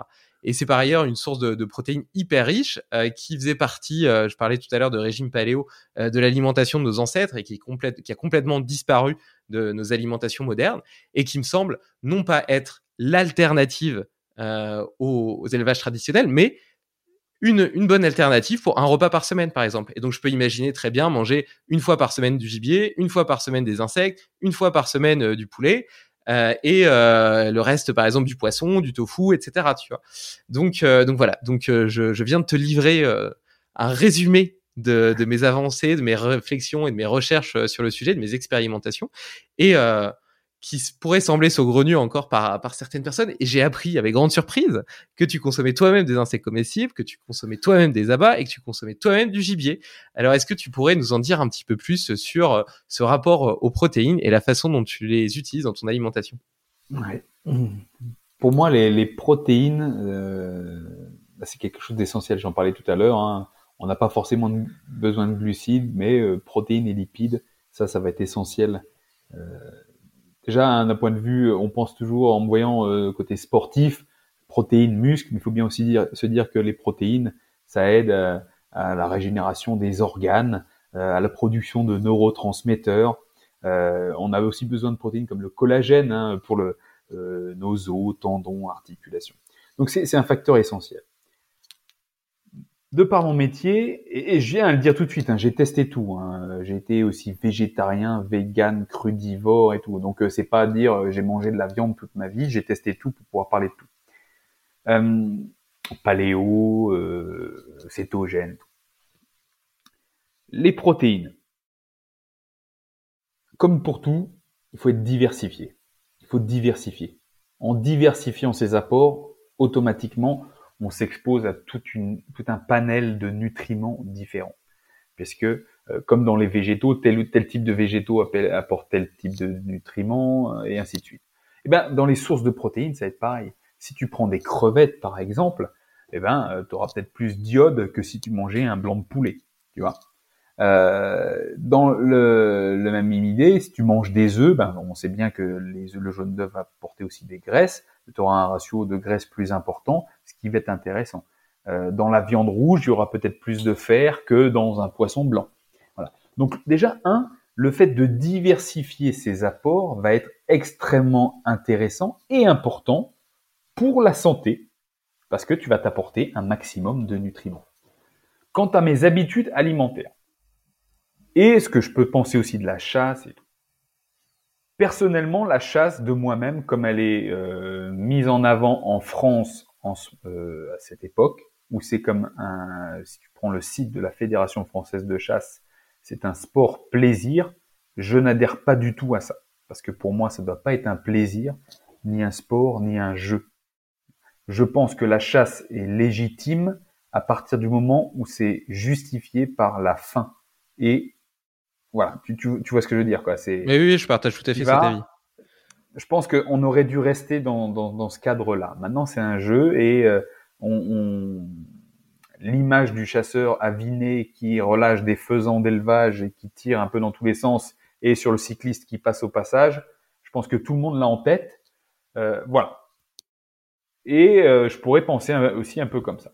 Mais comme tu me donnes l'exemple de ton euh, de ton beau-père et comme je connais beaucoup de chasseurs aussi qui ont un, un grand respect pour la nature, un grand respect euh, pour le maniement des armes, un grand respect euh, de la vie, parce que c'est la vie, hein, que ce soit un animal ou pas, une vie c'est une vie, une vie animale c'est une vie humaine, hein, enfin sur, sur certains quand on a certains principes, je ne peux que valider. Quand on reste dans l'optique, ok, c'est moi qui vais chercher à manger. Et beaucoup de gens vont juger les chasseurs, et je parle de chasseurs qui vont pour chercher à manger, pas de chasseurs qui vont se divertir. On va juger les chasseurs, mais on va pas euh, se remettre en question quand on va s'asseoir devant son steak. Moi, je, euh, on devrait passer un permis pour ça, tu vois, la limite. Hein, euh tu veux pouvoir manger de la viande, tu devrais avoir au moins tué un animal de tes mains dans ta vie. Pourquoi? Pour remettre un peu les choses à leur place. Dans, l'évolution de l'espèce humaine, pour survivre, quasiment tous les hommes ont mangé de la viande. Même si on dit que ben il y a les hommes, ils sont faits pour manger des fruits et puis pas des animaux, peu importe. Je pense qu'on a tous, dans l'évolution de l'espèce humaine, on a tous tué des animaux. Je te confie que moi, mon premier animal, je l'ai tué à 12 ans. Comme je te l'ai dit, j'ai grandi en milieu rural. On élevait, euh, alors mes parents faisaient des boulots, des boulots, hein, euh, mais on avait aussi une ferme et on avait des animaux, moutons, poules, lapins, euh, canards et tout. J'étais en charge d'élever les lapins. Mon père m'a appris et à 12 ans, je tuais mon premier lapin et depuis que j'ai 12 ans, je peux tuer les animaux, les tuer, les vider, les préparer, les cuisiner on les on les élevait ces animaux tout en, en tout amour, hein, en tout amour. Voilà, c'était comme un animal de compagnie, mais c'est sûr que pour des gens, ça va être difficile de se dire, ouais, il le traite comme un animal de compagnie, mais il va le bouffer. Donc, euh, mec, c'est un hmm. petit peu de, ça va pas bien dans ta tête. il faut être passé par là pour, pour pouvoir me comprendre. Moi, je tue ça depuis le début. Je suis passé à l'armée. Euh, il y avait l'épreuve de, ok, il faut tuer une poule pour euh, pour manger, apprendre à tuer une poule. Bah, j'ai des gars, ils ont jamais été foutus de couper une, de tuer une poule. Ils ont pas mangé. Tu vois? On était en mode survie. Tiens, t'as la poule. Si moi je l'avais tuée et, je la prépare, ils l'auraient mangée. Mais euh, eux-mêmes la tuer, eh ben non, je peux pas. Ils sont militaires, c'est quand même, on était quand même là quand même pour euh, à la base. Euh, au final, c'est pour tuer quelqu'un en face au cas où, hein, tu vois.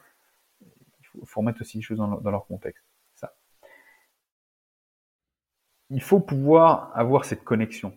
Certes, le respect de l'animal, mais aussi mettre la main à la pâte, être dans l'action. Et penser à soi-même, ce que je dis, il faut penser à soi-même, la survie. La survie. Ces comportements alimentaires qu'on a aujourd'hui, de, surconsommation, euh, je pense que c'est, on n'est plus dans la survie, on est dans l'opulence. On n'a plus d'efforts à faire. Et je pense que cet effort de chasse, par exemple, c'est aussi un échange de je dépense des calories mmh, clairement. pour gagner des calories qui vont nourrir moi, mais moi aussi mon clan. Mais aussi mon clan. Mais je sais que demain, il faudra que je refasse la même chose. Il faut que je refasse la même chose. Donc, c'est-à-dire, tu le fais par nécessité et tu respectes parce que c'est, tu as, compris le, le, le cycle de la vie, quoi. C'est un équilibre. C'est un équilibre tu donnes quelque chose pour récupérer quelque chose et tu euh, recrées ça. Euh, voilà, ça c'était le côté un petit peu, euh, là je partais dans mes petits délires, euh, ce que je pensais. La diversité alimentaire ensuite, euh, le gibier, oui, je vais manger du gibier, j'ai des copains chasseurs, mon frangin a plein de copains chasseurs, ah, tu veux pas du sanglier, du chevreuil, vas-y, amen, amen, je mange, oui.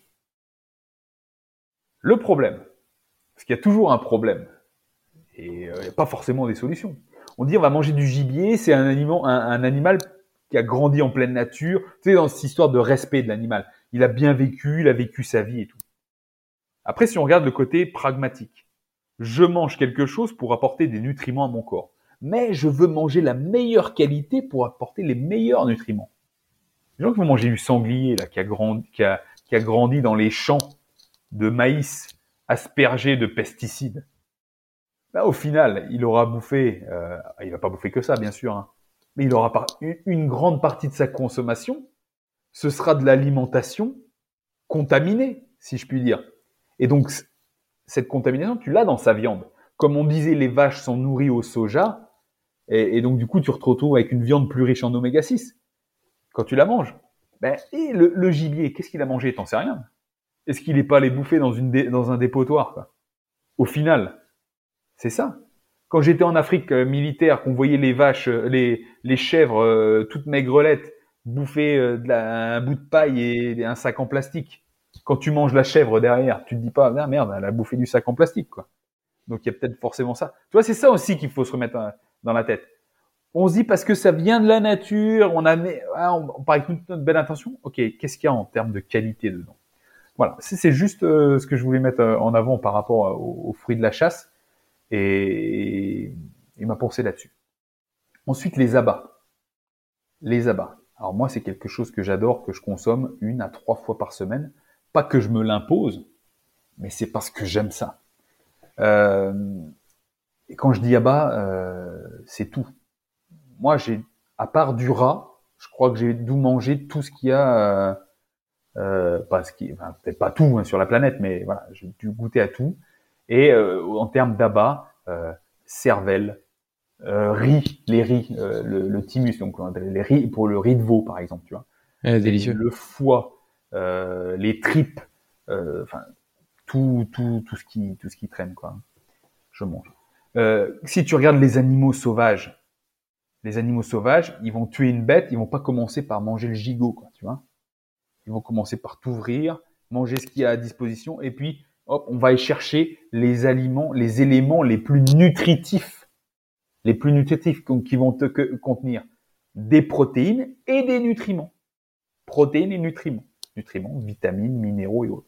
Et si tu prends des abats, tu auras peut-être bien toutes les vitamines, à l'exception de la vitamine C, tu auras tout dedans. Tu auras du magnésium, tu auras du zinc, du potassium. Tandis que si tu prends du muscle sec, une belle escalope de poulet ou un beau steak, 5% de matière grasse parce qu'il faut pas trop de gras. Au final, dedans, tu auras des protéines, donc tu auras un macronutriment. Tu auras peut-être du fer, un peu de vitamine B12, un peu quelques vitamines, mais ce sera tout. Tu auras de la protéine sans l'éventail de micronutriments autour. Donc d'un point de vue densité nutritionnelle, c'est-à-dire avoir un maximum de nutriments dans le plus petit chose possible, c'est dans les abats que tu trouveras ça. Si tu devais trouver un super aliment, ce serait pas la baie de goji, ce serait peut-être le foie de bœuf, quoi, tu vois. C'est, c'est, c'est certainement ça qu'il faut en retirer. C'est certainement ça qu'il faut en retirer. Et puis surtout que le, foie de veau, il est juste à côté de chez toi, il n'est pas euh, dans la forêt amazonienne, toi. C'est ça aussi qu'il faut, qu'il faut, qu'il faut se dire. Il est juste à côté de euh, chez toi et en plus la plupart du temps il n'est pas valorisé parce que les gens n'aiment pas les abats et donc il y a toute une partie euh, la, la, des abats justement qui sont qui sont simplement jetés ou recyclés, euh, enfin pas jetés mais recyclés pour faire des croquettes ou des trucs comme ça. Et d'ailleurs je fais une parenthèse, excuse-moi, hein, il y a un site que j'ai découvert qui s'appelle pourdebon.com qui permet d'acheter en circuit court directement chez des producteurs. Et alors c'est c'est super parce que bah, Justement, déjà, tu es en circuit court, c'est pas des filières industrielles, même pour le bio, parce que tu achètes ton poulet bio chez, chez Auchan, euh, ça reste du bio, mais du bio industriel. Là, c'est des petits éleveurs, etc., qui mettent, euh, d'ailleurs, ils sont toujours tout contents quand tu les as au téléphone, où ils te mettent une petite carte où ils t'expliquent comment vivent leurs vaches. Et là-dessus, parce que moi, j'ai parfois du mal à trouver, justement, par exemple, des abats bio. Euh, et ben là-dessus, tu peux trouver euh, justement, j'ai acheté du foie de bœuf, du foie de veau, etc. Euh, bio euh, sur, sur, sur, sur, ce site. Donc très belle découverte, je la recommande chaudement. Ça, pour te dire, d'un point, ben, merci d'ailleurs pour l'info, mais je crois qu'on en avait déjà échangé, on l'avait déjà échangé, ça va le passer. Mais euh, moi, par exemple, en viande, euh, je m'approvisionne en local. Euh, J'ai une cliente à moi, elle a une, une ferme à côté, elle élève ses vaches euh, à côté. Et, euh, bah tu vois comment elles sont élevées quoi. Elles sont, c'est pas de c'est pas du, du truc euh, en batterie ou quoi que ce enfin batterie c'est pour les poulets mais c'est pas tout enfermé nourri au tourteau de soja ou autre elles sont dans les champs elles sont rentrées l'hiver elles mangent le foin de l'herbe enfin le foin c'est pour ceux qui savent pas parce qu'il y en a qui savent pas ce que c'est le foin hein. c'est de l'herbe qu'on a laissé pousser qu'on a coupé fait sécher et mis en ballot et dont on nourrit les, euh, les, les, le bétail pendant les, les périodes de, de, de disette d'herbe fraîche voilà euh, donc elles sont nourries à ça et donc, je me nourris, je me, je m'approvisionne en, en, viande rouge chez elle. Elle me donne aussi des abats euh, de ses vaches, tu vois. Et là, il n'y a pas d'histoire de, comment dire, bio ou non bio, parce qu'en fait, tu sais très bien que l'herbe que la vache va manger, là, pour le coup, ils vont pas arroser de pesticides en, vivant, euh, en vivant en campagne, on, on le sait. Et euh, le foin qu'elle donne, eh ben, ils mettent pas d'engrais pour faire pousser de l'herbe, tu vois ce que je veux dire? Donc ça, ça c'est clair et net. Par contre, je voudrais revenir juste sur une chose, c'est sur le local, le côté local. Beaucoup de gens vont dire ah mais je consomme local. Moi, je vais te dire, j'ai tout vu. Local, ça veut rien dire. Là où d'où je viens en Auvergne, moi j'ai dans une ferme autour, il y a que des champs.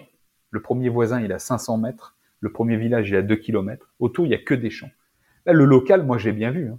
Euh, certes, c'est un agriculteur local qui fait euh, dans les champs autour de sa ferme, mais euh, quand il s'agit de balancer euh, des produits industriels, même si c'est un petit champ, hein, des, des, produits chimiques, il balance les produits chimiques. Et le gars, il est en tenue de protection chimique dans son tracteur et il a les bras à, l'arrière, enfin les bras tendus à l'arrière de, de, son tracteur là, les, et ça balance les produits. Et puis quand tu as le vent en plus qui est bien bien favorable, ça t'arrive dans la tronche quand t'es gamin et tu joues dehors, tu vois.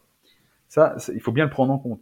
Là encore, là où j'ai déménagé, où je suis en Haute-Savoie, il y a un petit agriculteur local et eh ben pareil, il faisait pousser quelque chose, il est sorti, combinaison chimique, masque chimique, et on balance, on balance les produits. Et après, on va me dire, ok, ben je consomme local. Local, ça veut rien dire. Local, ça veut rien dire. Et aujourd'hui, on, parle de bio. J'aimerais qu'on dise naturel, tu vois, et qu'on n'ait pas à spécifier bio, tu vois. J'aimerais qu'on ait à spécifier qu'on s'est contaminé, parce que là, c'est contaminé. c'est vrai, hein, euh, on doit se justifier. Et maintenant, on te dit, non, mais bio, c'est bobo, bio, c'est ci, bio, c'est là, bio, on peut pas vérifier ni rien. Ben, il y a des études qui montrent là maintenant, de plus en plus, qui montrent que bio et non bio, le bio contient beaucoup moins de produits chimiques, de résidus de produits chimiques sur ses fruits et légumes. Je parle pour le français, hein, bien sûr, sur lequel on a vraiment un peu plus de contrôle et on a la chance d'être en France pour ça, par rapport au conventionnel, à l'agriculture conventionnelle. Alors conventionnelle, euh, pour moi j'ai envie de dire euh, l'agriculture contaminée. Quoi. Ça. J'ai lu hier un article qui datait de 2018 qui montrait déjà que sur euh, un échantillon de plusieurs milliers de personnes, pendant trois ans, la consommation de bio, la consommation intensive, c'était précisé, si tu manges beaucoup de bio pendant X années, ces milliers de personnes, avait une propension à déclencher 25% euh, moins de risque de déclencher certains cancers juste en mangeant bio. Donc ça veut dire que si tu manges pas bio, maintenant c'est une histoire de choix. Tu peux pas me dire maintenant ah ben j'ai mangé des légumes mais j'ai un cancer. Ouais mais t'as mangé quel type de légumes? Ah ouais non j'ai jamais fait, jamais fait bio. Oui parce que bio c'est un coup, bio c'est un mythe, peu importe. Et je suis d'accord, ça peut être plus cher. C'est des choix de vie, à un moment donné, faut assumer. C'est le côté peut-être un peu sans cœur. Il faut se détacher des fois, se dire, OK, on fait des choix. Ce sont nos choix de consommation. Et comme le dit Rudy Koya, euh, euh, nos, nos achats, tu vois, c'est un bulletin de vote. Ouais. C'est un bulletin de vote. on a fait, on fait le choix. c'est pas cher. Et puis c'est cher par rapport à notre valeur de référence, mais est-ce qu'on a été habitué à payer le vrai prix pour les choses? Je pense pas, tu vois. C'est ça. Et après, après, on, on, pourrait rentrer dans des débats aussi, savoir euh, est-ce que est-ce que je suis assez bien payé, euh, tu vois, est-ce que la, prix de l'immobilier c'est pas trop cher et tout, tu vois, qui, qui influence aussi nos, nos, nos comportements de consommateurs. Mais bon, pour revenir sur le bio, c'est hyper important parce que c'est ce choix qui fait que ça va déterminer comment ça va se terminer pour nous. Parce que comme je te l'ai dit tout à l'heure, on vit dans un monde, c'est pourri. Il est pourri. On, va pas, on a beau être idéaliste, positif et tout, euh, vouloir le meilleur pour nos enfants, mais voilà, on regarde autour de nous. On a beau peut-être euh, un petit euh, village de résistants et tout à faire bien de notre côté, On est des milliards sur la Terre. On a vu quand tout s'est arrêté pendant euh, les, les, confinements internationaux liés au Covid, eh ben, ah ben il y a des animaux qui sont ressortis, le taux de pollution a diminué, il y a plus d'avions dans le ciel, c'est super. Par contre, qu'est-ce qu'on a vu? Dès que ça a repris, ça a repris de plus belle et les niveaux ont explosé. Donc, je veux dire, l'être humain est ce qu'il est là. L'être humain, euh, on, on, va vers notre perte. Nous, tout ce qu'on peut faire, c'est faire de notre mieux. Et pour quelqu'un qui a envie de vivre le plus longtemps possible dans le meilleur état de santé possible, avoir cette meilleure expérience de vie, je ne peux que l'inciter à consommer des aliments naturels et principalement biologiques. Et alors oui, c'est un coût, mais au final, quel coût, quel prix à ta santé, quel prix à ta longévité, quel prix à le confort de tes enfants euh, quand ils devront s'occuper de toi parce que tu es en train de, perdre tes poumons parce que tu as chopé un cancer. Je te le dis, je l'ai vécu. Hein. Je, je, parle de ça, moi j'ai vécu. Hein. Donc, quel est le prix de tout ça? Est-ce qu'il vaut pas mieux investir en soi par l'alimentation parce que c'est quelque chose qu'on fait tous les jours, plusieurs fois par jour, plutôt que dans la paire de Nike, la télé, euh, la super bagnole, euh, voilà, ah ben il faut changer de canapé parce que celui-ci il est un petit peu trop mou. Voilà, tu vois ce que je veux dire? Les comportements alimentaires, les comportements alimentaires, les comportements, c'est des choix de vie. À un moment donné, certes il y a la génétique, mais comme on l'a dit, il y a l'épigénétique qui va quand même jouer à 80% un rôle dans l'expression de nos gènes. Et ça c'est le choix qu'on fait et qu'on doit être conscient d'avoir. C'est cette prise de responsabilité de dire ok, tu bouffes ça, eh ben, tu prends un risque. Tu manges ça, tu prends un risque. C'est cet effet cumulatif. Une fois tu vas le manger, ça va pas te poser de problème. Par contre, si tu le manges tous les jours, toute ta vie, à un moment donné, tu vas le payer. C'est la dose qui fait le poison. C'est la dose qui fait le poison. Et si en plus tu as une génétique un peu ralentie sur l'élimination des déchets, que tu supportes pas bien telle ou telle chose, automatiquement tu vas l'exprimer, cette euh, défaillance, et il t'arrivera quelque chose. Tout à l'heure, tu parlais euh, du, collagène. J'en profite aussi pour repartager un, autre petit hack euh, que j'aime bien que j'aime bien faire, c'est les bouillons d'os. Euh, je récupère mes carcasses de poulet. du coup, j'ai même maintenant je les achète justement sur pour de bon. Donc j'ai les abats, j'ai aussi le foie, le cœur, etc. que je mange avec mon poulet, c'est délicieux. Et je mets je mets ma carcasse avec la tête, etc. Et, je fais ça un bouillon comme ça. Je, je, je laisse mijoter 12 heures à peu près avec avec simplement bah, simplement juste des os, de l'eau et puis euh, et puis euh, quelques herbes aromatiques. C'est c'est très bon et c'est rempli de collagène, de glycine, etc. Euh, des des des, des c'est des c'est des allez des acides aminés semi-essentiels qui servent, tu l'as dit, aux articulations, mais à plein d'autres choses. Et euh, qui sont globalement absentes de notre alimentation parce que justement, et tu l'as dit à juste titre, tu vois, quand tu manges les abats, tu as tous les nutriments. Mais nous, on a été habitués à manger du muscle. Et dans le muscle, il y a quoi? Il y a des protéines, un peu de fer, et voilà, c'est tout, quoi. Donc c'est quand même hyper limité. D'où l'importance aussi de manger peut-être beaucoup de légumes, etc., pour compenser la, la, la, faiblesse nutritive euh, des protéines qu'on consomme. Et, euh, et, donc je trouve que le bouillon d'os, c'est un truc, ça coûte rien. C'est hyper facile à faire. Je veux dire, il euh, y a rien de plus facile. C'est bon. Après, il suffit de, tu veux, par exemple, si tu fais du riz, euh, tu le mets, euh, tu t'en mets dans ton riz, euh, ça, ça parfume le riz, c'est très bon. Ou sinon, tu peux même en faire des petites tisanes, t'en mets deux, deux, cuillères à soupe, ça fait un peu un truc gélatineux, t'en mets deux cuillères à soupe avec de l'eau chaude, comme ça, ça redevient liquide et, et ça fait une sorte de petite soupe, un petit bouillon, c'est très bon. Enfin, et, et, tu vois, c'est le genre de petits trucs comme ça que j'aime bien parce que c'est c'est simple, ça coûte rien et je pense que ça peut avoir un, un réel impact, un réel impact sur la santé. Et, et ça, tu vois, c'est aussi, ça fait partie du cycle de ta consommation, dans le, dans le sens où tu peux, euh, comment dire, optimiser le sacrifice de la bête. Tu vois ce que je veux dire? Hmm. tu, Ok, quitte, quitte, à la tuer, tu optimises sa mort. Tu optimises sa mort, tu vas utiliser ses protéines, ses vitamines, ses nutriments. Moi, je fais un poulet, on fait un poulet à la maison, on fait au moins une fois par semaine. Ben, la carcasse du poulet, alors moi j'aime bien manger la carcasse, hein. ben, on va la, je la mets dans, dans une casserole.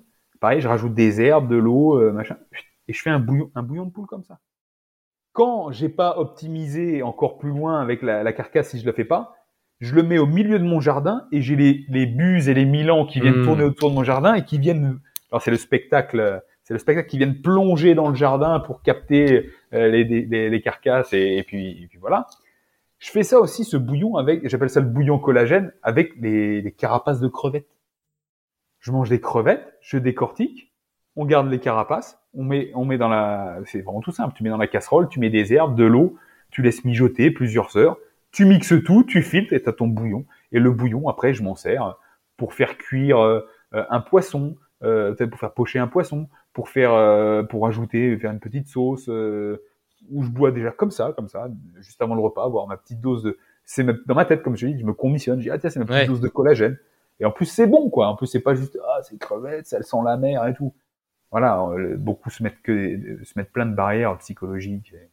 C'est ce qui leur, c'est ce qui leur empêche de, vivre vraiment cette vie pleine, tu vois, et, et diverse. beaucoup de gens vont se dire, oui, je suis très ouvert et tout, mais en fait, non, on se met beaucoup de barrières, on se ferme sur beaucoup de choses et on s'empêche de le développement de, nos papilles gustatives.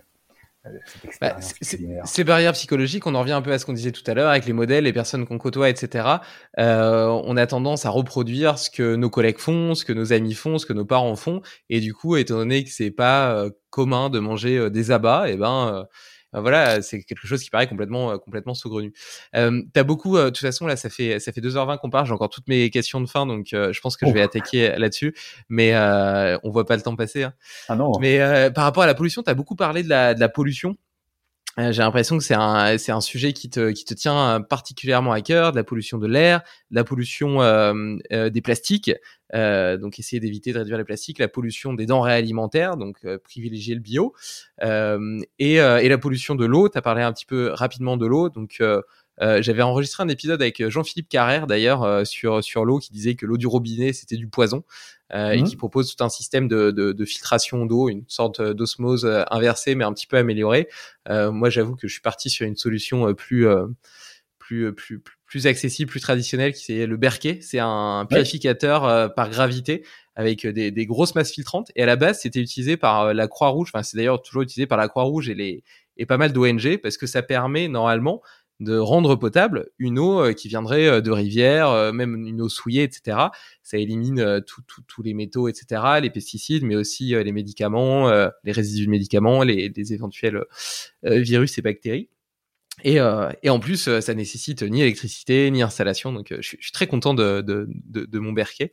Euh, voilà, je me demandais s'il y avait d'autres euh, d'autres points euh, d'attention particuliers que tu aimerais citer rapidement par rapport à cette idée de pollution et peut-être d'ailleurs qui ont parce que tu disais avant que tu vivais en Auvergne, tu as déménagé en Haute-Savoie, est-ce que c'est aussi un peu pour pour pour ces raisons-là Est-ce que tu d'éviter par exemple les grandes villes où tu vois, bah, par exemple, je, fais juste une parenthèse, j'en fais tout le temps, je sais.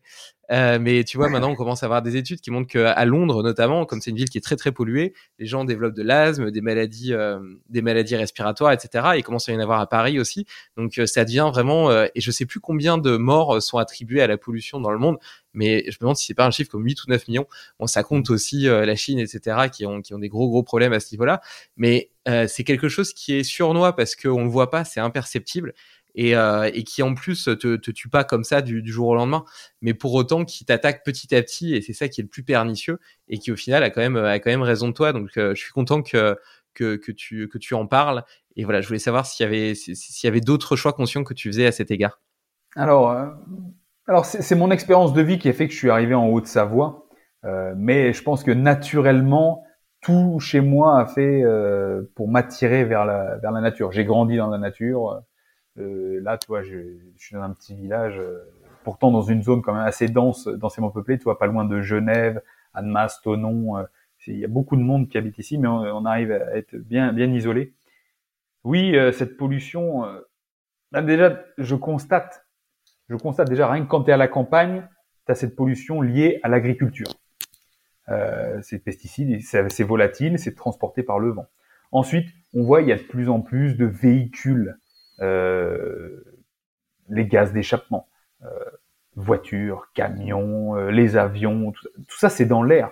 On a beau dire il y a du vent, c'est recyclé, c'est évacué, c'est toujours là. Je veux dire, on va mettre aussi sur le, dos des, volcans, quoi. Je veux dire, quand il y a une éruption volcanique, il y a des gaz. Voilà, l'air va être pollué. On doit s'adapter. pour les côtés, le côté urbain, zone urbaine, j'ai travaillé dans Genève. Euh, bah ouais.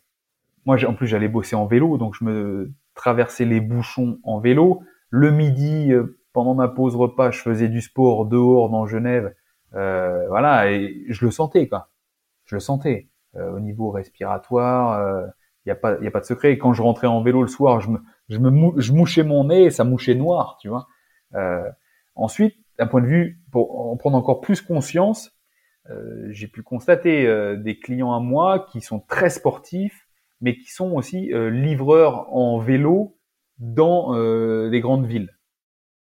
Eh ben, ils ont tous des, alors qu'ils sont sportifs et tout, ils fument pas, ni rien, vous avez jamais, jamais fumé, ils ont tous des symptômes euh, qui pourraient être liés à des symptômes de fumeur. Pathologie au niveau euh, rhinopharynx, gorge, pulmonaire. Voilà. Déjà, rien qu'à la ville, c'est ça. Euh, pas loin de chez moi, il y a ce qu'on appelle la vallée de l'Arve. Et ben, autour de chez moi, c'est les montagnes. Hein. Et la vallée de l'Arve, c'est une des vallées les plus polluées de France. Il y avait des usines de décolletage, mais en même temps, c'est la vallée où euh, tout le monde que tout le monde prend pour aller euh, au sport d'hiver, tu vois? Et c'est des zones très polluées. Là-bas, qu'est-ce qu'il y a? Il y a énormément de gamins qui font de l'asthme et qui ont des pathologies pulmonaires. Voilà. Ça, c'est rien que lié à l'air. Et on pourrait encore parler des usines et tout, chez nous, mais aussi dans les, autres pays, parce qu'il n'y a pas de frontières pour les gaz et, les fumées. L'eau, ben, l'eau, ben voilà, on, est peut-être en France, on a peut-être des systèmes de filtration qui sont peut-être plus qui sont peut-être plus performants qu'au Burkina Faso, mais au final, il y aura toujours des résidus de pesticides, des résidus médicamenteux, euh, des résidus de contraceptifs qui partiront dans l'eau et qu'on consommera dans l'eau du robinet. Et comme je disais, c'est la dose qui fait le poison. Oui, les analyses nous montrent que oui, il y en a très très peu, il y en a quasiment pas. Mais quand, il y en a quasiment pas, mais que tu en bois X litres par jour pendant 30, 40, 50 ans, est-ce que ça pourrait pas être problématique? Si Et qui viennent se cumuler avec ceux sur les fruits, les légumes, euh, etc., la viande, etc. Exactement. Exactement, c'est l'effet cumulatif. Alors on peut faire toutes les tous les, dosages, les tests, c'est l'effet cumulatif en fonction de qui on est. T'as ça. L'exposition plastique, quasiment tout est dans le plastique. On peut faire le mieux possible, tout est dans le plastique ou dans l'aluminium ou dans l'aluminium. Moi je consomme du chocolat noir. J'ai pris conscience il y a pas longtemps, je bouffe du chocolat noir, mais il est en contact avec l'aluminium en permanence. Donc voilà, à moi de changer mes habitudes aussi. Parce que l'aluminium, l'aluminium aussi va perturber ton organisme, surtout au niveau du cerveau. Tu vois, entre autres. Cette exposition de notre aliment euh, avec tout ça, tous ces perturbateurs endocriniens, plastique, euh, aluminium et autres, c'est pour ça que je te dis, le monde est un peu pourri. On peut faire des choix, on peut faire le, donner le meilleur de nous-mêmes, faire de notre mieux possible, mais avec l'évolution, euh, j'ai beaucoup, je reste assez pessimiste sur l'avenir, comment ça se passe, parce que on sait que même si on fait de notre mieux, c'est pour aussi pour nous, nous-mêmes, mais aussi pour montrer l'exemple pour nos enfants. Mais on sait que nos enfants, ben, ils vont suivre notre exemple jusqu'à un, certain point, un certain temps, tu vois. Pas arriver 14 euh, ans, c'est fini, quoi. C'est fini, ils vont faire leur propre expérience de vie, ils vont faire leur propre choix. Et en fait, je pense que si on veut les préserver toute cette pollution qu'elle soit atmosphérique, mais aussi pollution euh, intellectuelle euh, avec ce qui se passe à la télé. Tu vois, tu dis t'as pas de télé, et je comprends, on est dans, le même dans le même cadre hein, tous les deux. Télé, les, les débilités à la radio, les, les débilités des gens moyennes. On essaye de les préserver. On le fait pour nous, mais on le fait aussi pour nos pour nos enfants, pour les futures générations.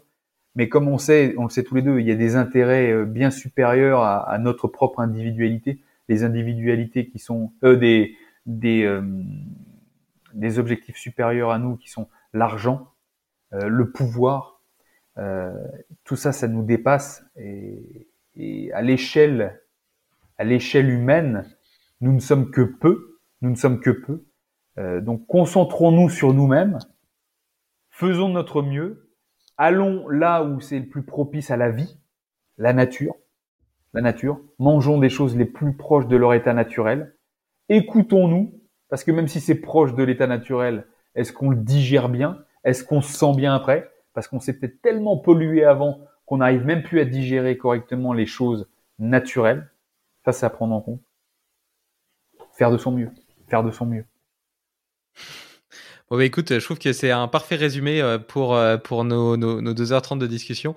Euh, et je vois qu'à plusieurs reprises, on a parlé, a été cité les, les enfants et cette notion d'être, d'essayer d'être, de faire le mieux pour eux, de notre mieux à nous, d'être exemplaire. Et donc, je vais pas te poser ma question habituelle sur les conseils aux parents parce qu'il me semble qu'on en a parlé à plusieurs reprises dans ce podcast. Euh, et euh, idem pour les routines et les différents hacks, tu en as déjà cité pas mal. Tu as donné beaucoup d'outils concrets euh, tirés de ton expérience que les gens peuvent utiliser. Je sais pas s'il y en a que tu voudrais euh, ajouter à, à ce niveau-là. moi, les routines, euh, j'ai vraiment ma petite routine matinale. je me lève directement, c'est beaucoup d'eau, beaucoup d'eau, méditation, lecture, une lecture toujours qui stimule le mental une activité physique. Euh, en ce moment, c'est du kettlebell, par exemple, tu vois. Euh, petit déj, les enfants à l'école, je reviens, marche et ensuite je commence le travail. Ça, c'est mon petit rituel. Et le rituel du soir, parce qu'on parle rarement du rituel du soir. Souvent, le soir, avec ma femme, on n'a pas de télé, mais pareil, on a un écran sur lequel on peut, on peut regarder. On regarde une petite série, tous les deux. Et euh, lumière tamisée, et, et, même avant de regarder la télé avec ma femme, hein, on mange en fonction de la saison. On mange à la bougie, ça fait trois ans. Trop cool. que ben, l'impact de la lumière, enfin la lumière a un impact euh, sur ton, la qualité de ton sommeil et sur ton endormissement. Donc on mange à la bougie ou lumière tamisée et on est toujours dans euh, tamisé comme ça. Quand on va se laver les dents, c'est pas la lumière de la salle de bain qui est allumée, c'est la lumière du couloir derrière, toi, pour vraiment pas se mettre de gros flashs lumineux dans la tête on va se coucher comme ça, et toujours bien focalisé sur la respiration. Et d'ailleurs, ça, par rapport à la, lumière, j'en profite pour faire une parenthèse parce que je l'ai, lu récemment. Je savais que la température des couleurs de la lumière, notamment la lumière bleue, est plutôt stimulante et la lumière euh, plutôt jaune, orangée, euh, plutôt, plutôt apaisante. Donc, on devrait privilégier cette dernière euh, le soir. Mais l'angle aussi dont elle percute les yeux, les rétines, la rétine, modifie la perception du cerveau. C'est-à-dire qu'en gros, plus elle vient de haut, donc si elle vient de plafonnier, euh, pour le cerveau, c'est un soleil à son zénith, même si elle est potentiellement de couleur un petit, un petit peu jaune. Donc il faudrait essayer d'avoir plutôt des, des, des, lumières rasantes le soir. Donc là, la, la, la, bougie que tu citais, elle, elle coche toutes les cases parce qu'à la fois elle est rasante puisqu'elle vient de, de, la table, donc de la même hauteur que toi, et en plus de ça, elle est très chaude, elle est très jaune. Donc, euh, donc ouais, ouais c'est, c'est, pas mal. Et euh, donc là, tu disais que tu faisais des kettlebells en ce moment. Je vois que donc tu as eu pas mal de d'objectifs euh, différents euh, dans, dans, dans, ta carrière sportive. Euh, qu'est-ce que, est-ce que tu pourrais nous citer trois rêves ou trois objectifs que tu aimerais réaliser dans, dans les semaines, dans les mois, dans les années qui viennent? Pas forcément sportif d'ailleurs. Hein, je me suis juste servi du sport oh, pour faire une transition. Hein. Moi, tu vois, la, la, la, première, le premier objectif qui me vient en tête, ce serait de faire une retraite vipassana. Ah yes. Une semaine là comme ça, méditation, silence parce que pour moi le silence et la part du silence dans ma vie est très importante. C'est toujours grâce au silence que j'ai eu des réponses. Donc une retraite vipassana. Euh, chose que je ferais bien aussi, c'est euh, depuis chez moi faire euh, Saint-Jacques de aller jusqu'à Saint-Jacques de Compostelle. Franchement, c'est quelque chose que, que je ferais bien. Et euh, l'objectif ultime pour moi, c'est euh, sinon de vivre au soleil une grande partie de l'année. Mais style euh, nomade, tu vois, euh, type, euh, ok, trois ou quatre mois à tel endroit, trois ou quatre mois à tel endroit, trois quatre mois revenir en Haute-Savoie, mais l'été. Hein. J'aime pas la neige. T'aimes pas la neige? Ah, pas du tout. d'où ce, projet. Ok, magnifique. Magnifique. Et euh, tu aurais un livre et un prochain invité à me conseiller? Un livre. Stratégie de prospérité de Jim Rohn. C'est je connais pas du tout. c'est voilà, c'est un des livres qui m'a vraiment permis de, me, de devenir qui je suis aujourd'hui. Euh, et alors beaucoup de gens quand ils entendent ce genre de bouquin, euh, le titre du bouquin, ils disent ouais, c'est que l'argent, c'est non, prospérité c'est pas que l'argent, c'est prospérer dans tout, prospérer dans sa vie, prospérer son bonheur. C'est si t'enlèves le, le mot argent dans ce genre de bouquin et tous les bouquins qui sont liés à l'argent, si t'enlèves le mot argent et tu me le remplaces par bonheur, tu y trouves ton compte également. Donc stratégie de hmm. prospérité de Jim Rohn. En termes d'invités, je t'avoue que même en connaissant ton podcast, j'avais pas trop réfléchi à la question.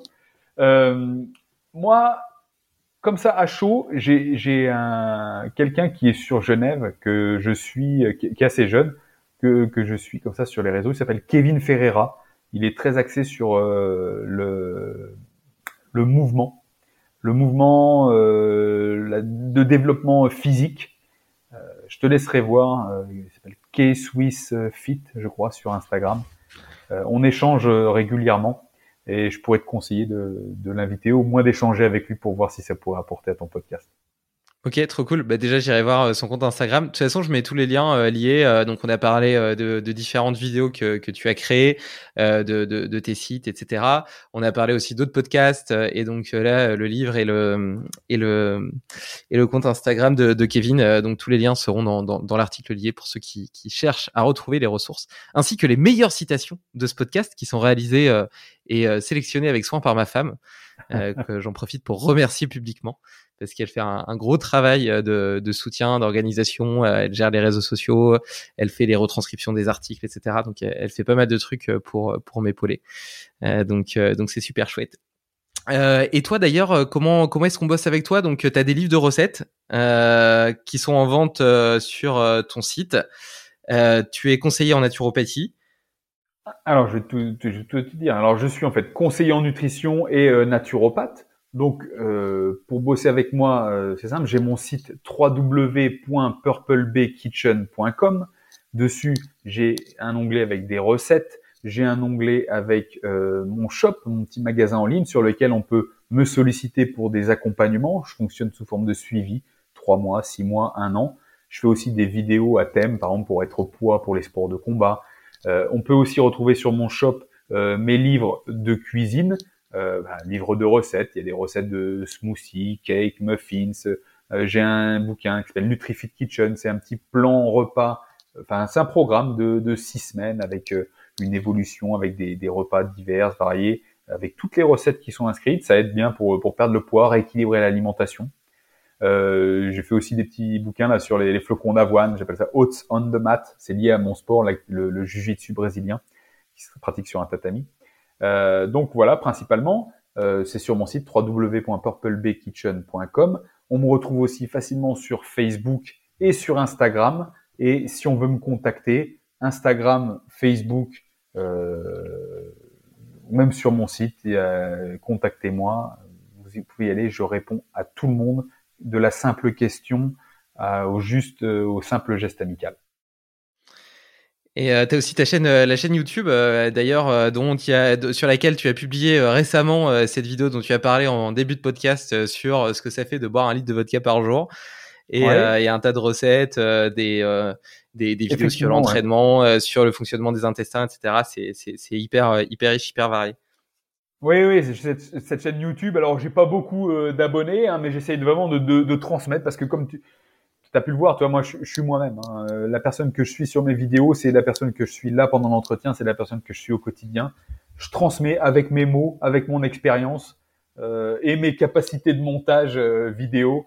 Euh, je transmets, ben voilà, le meilleur de moi-même. Et si ça peut aider les gens, parce que c'est ça vraiment le but dans ma vie, c'est aider un maximum de gens. si ça peut aider, ben que ça aide, que ça vous, que ça vous bénéficie. Bon bah je, j'espère que cet humble podcast pourra participer à faire grossir euh, ta base euh, ta base d'abonnés et permettre euh, à d'autres de découvrir les, les, les, informations passionnantes que, que tu partages. et, et du coup, faisant écho à notre petite check-in en début de podcast, après 2h40 de conversation, est-ce que tu veux qu'on fasse un petit check-out, que tu me dises ce que tu en as pensé? Est-ce que ce moment était à la hauteur de tes, de tes attentes et de tes espérances? Et avec quelle énergie est-ce que tu nous quittes pour continuer ta journée? Mais en fait, j'avais déjà, j'étais déjà plein d'énergie quand j'ai commencé. Et là, tu me dis 2h40, je me suis pas rendu compte et je suis encore pumpé. Je suis pumpé pour le reste de la journée. Donc là, vraiment, je suis content. Je te remercie parce que je pourrais en faire une bonne séance cet après-midi. Je suis vraiment top. Et non, vraiment, euh, je te remercie. C'est vraiment bah, à la hauteur de mes espérances. C'est vraiment moi qui te remercie, tu vois. Moi, j'espère avoir été à la hauteur de ton podcast parce que quand je vois les gens que tu as invités par le passé, euh, eh ben, je suis vraiment honoré et rien que ça, ça me met le pump. Écoute, ça, ça, ça, me touche beaucoup ce que tu dis. Je suis très content que les épisodes passés euh, t'aient plu et je peux te rassurer sur le fait que celui-là est à la hauteur de la lignée. Euh, il a été explosif, rayonnant, tu vois, d'énergie. On sent ton sourire, ton optimisme. J'aime beaucoup la là, tu vois, c'est t'es un peu sharp, tu vois. T'expliques les choses avec beaucoup de simplicité, mais en même temps en étant très précis et paf, tu vois. Et tout de suite, ça, ça j'aime bien ce type d'approche parce que ça peut facilement, je trouve, euh, débloquer. Euh, débloquer des paradigmes, ouvrir les champs de pensée, tu vois. Et parfois, euh, il y a des gens qui sont passionnants, mais qui partent trop dans la complexité et du coup t'as t'as pas ce petit switch qui se fait. Et je trouve que tu as ouvert et en plus on a parlé d'une diversité de sujets euh, juste euh, hallucinante c'est ce que j'aime bien aussi dans mes podcasts c'est de pouvoir euh, être assez transversal d'avoir une vision d'ensemble et de pas être seulement focus sur un sujet en particulier. Et, et, donc je suis très très content de cette conversation avec toi et j'espère qu'on aura rapidement l'occasion de, de, de se croiser de se croiser physiquement en Haute-Savoie ou ou ailleurs, peut-être euh, sur euh, le chemin de Saint-Jacques euh, ou dans bah une retraite Vipassana, même si pour le coup, du coup, on risque pas de parler beaucoup. mais, mais vraiment merci merci pour ce moment. C'était, c'était super. Je suis très très content. Merci à toi, David. À bientôt. Ciao, ciao. À bientôt. Ciao. Hop, hop, hop. Pas si vite. Avant de t'en aller, j'ai encore deux petites choses à te dire et une surprise. Il y en a pour 30 secondes, c'est promis. D'abord, si ce n'est pas déjà fait, inscris-toi à ma newsletter. J'y partage deux fois par mois mes réflexions personnelles, le résultat de mes expériences, les meilleurs outils que j'utilise et les livres, podcasts ou films qui m'inspirent. Ensuite, ce projet me demande beaucoup de temps. Et même si je le fais d'abord pour moi, le fait de savoir qu'il sert à d'autres me motive énormément et me donne beaucoup de bonheur. Donc si tu as aimé cet épisode, prends quelques secondes du tien pour me le dire en commentaire sur ton application de podcast. Et enfin la surprise, c'est qu'il n'y en a pas. Mais si je n'avais pas suscité ta curiosité, tu n'aurais jamais écouté cet outro. À vous. Bon allez, pour me faire pardonner, si tu le veux vraiment, je t'offre une casquette Limitless. Envoie-moi simplement un mail avec ton adresse via le formulaire de contact du site. À bientôt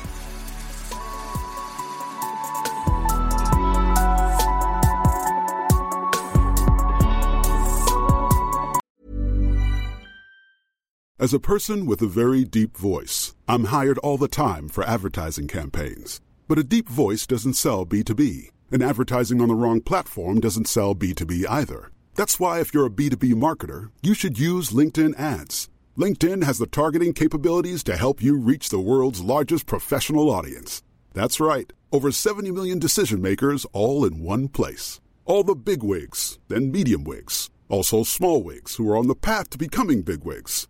Okay, that's enough about Wix. LinkedIn ads allows you to focus on getting your B2B message to the right people. So, does that mean you should use ads on LinkedIn instead of hiring me, the man with the deepest voice in the world? Yes. Yes, it does. Get started today and see why LinkedIn is the place to be to be. We'll even give you a $100 credit on your next campaign. Go to linkedin.com slash results to claim your credit. That's linkedin.com slash results. Terms and conditions apply.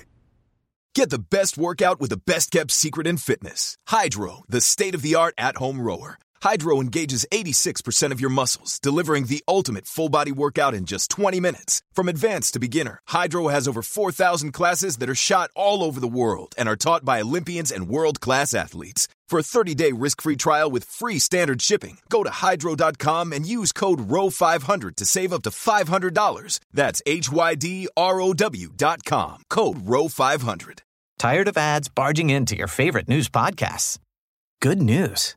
Ad-free listening on Amazon Music is included with your Prime membership.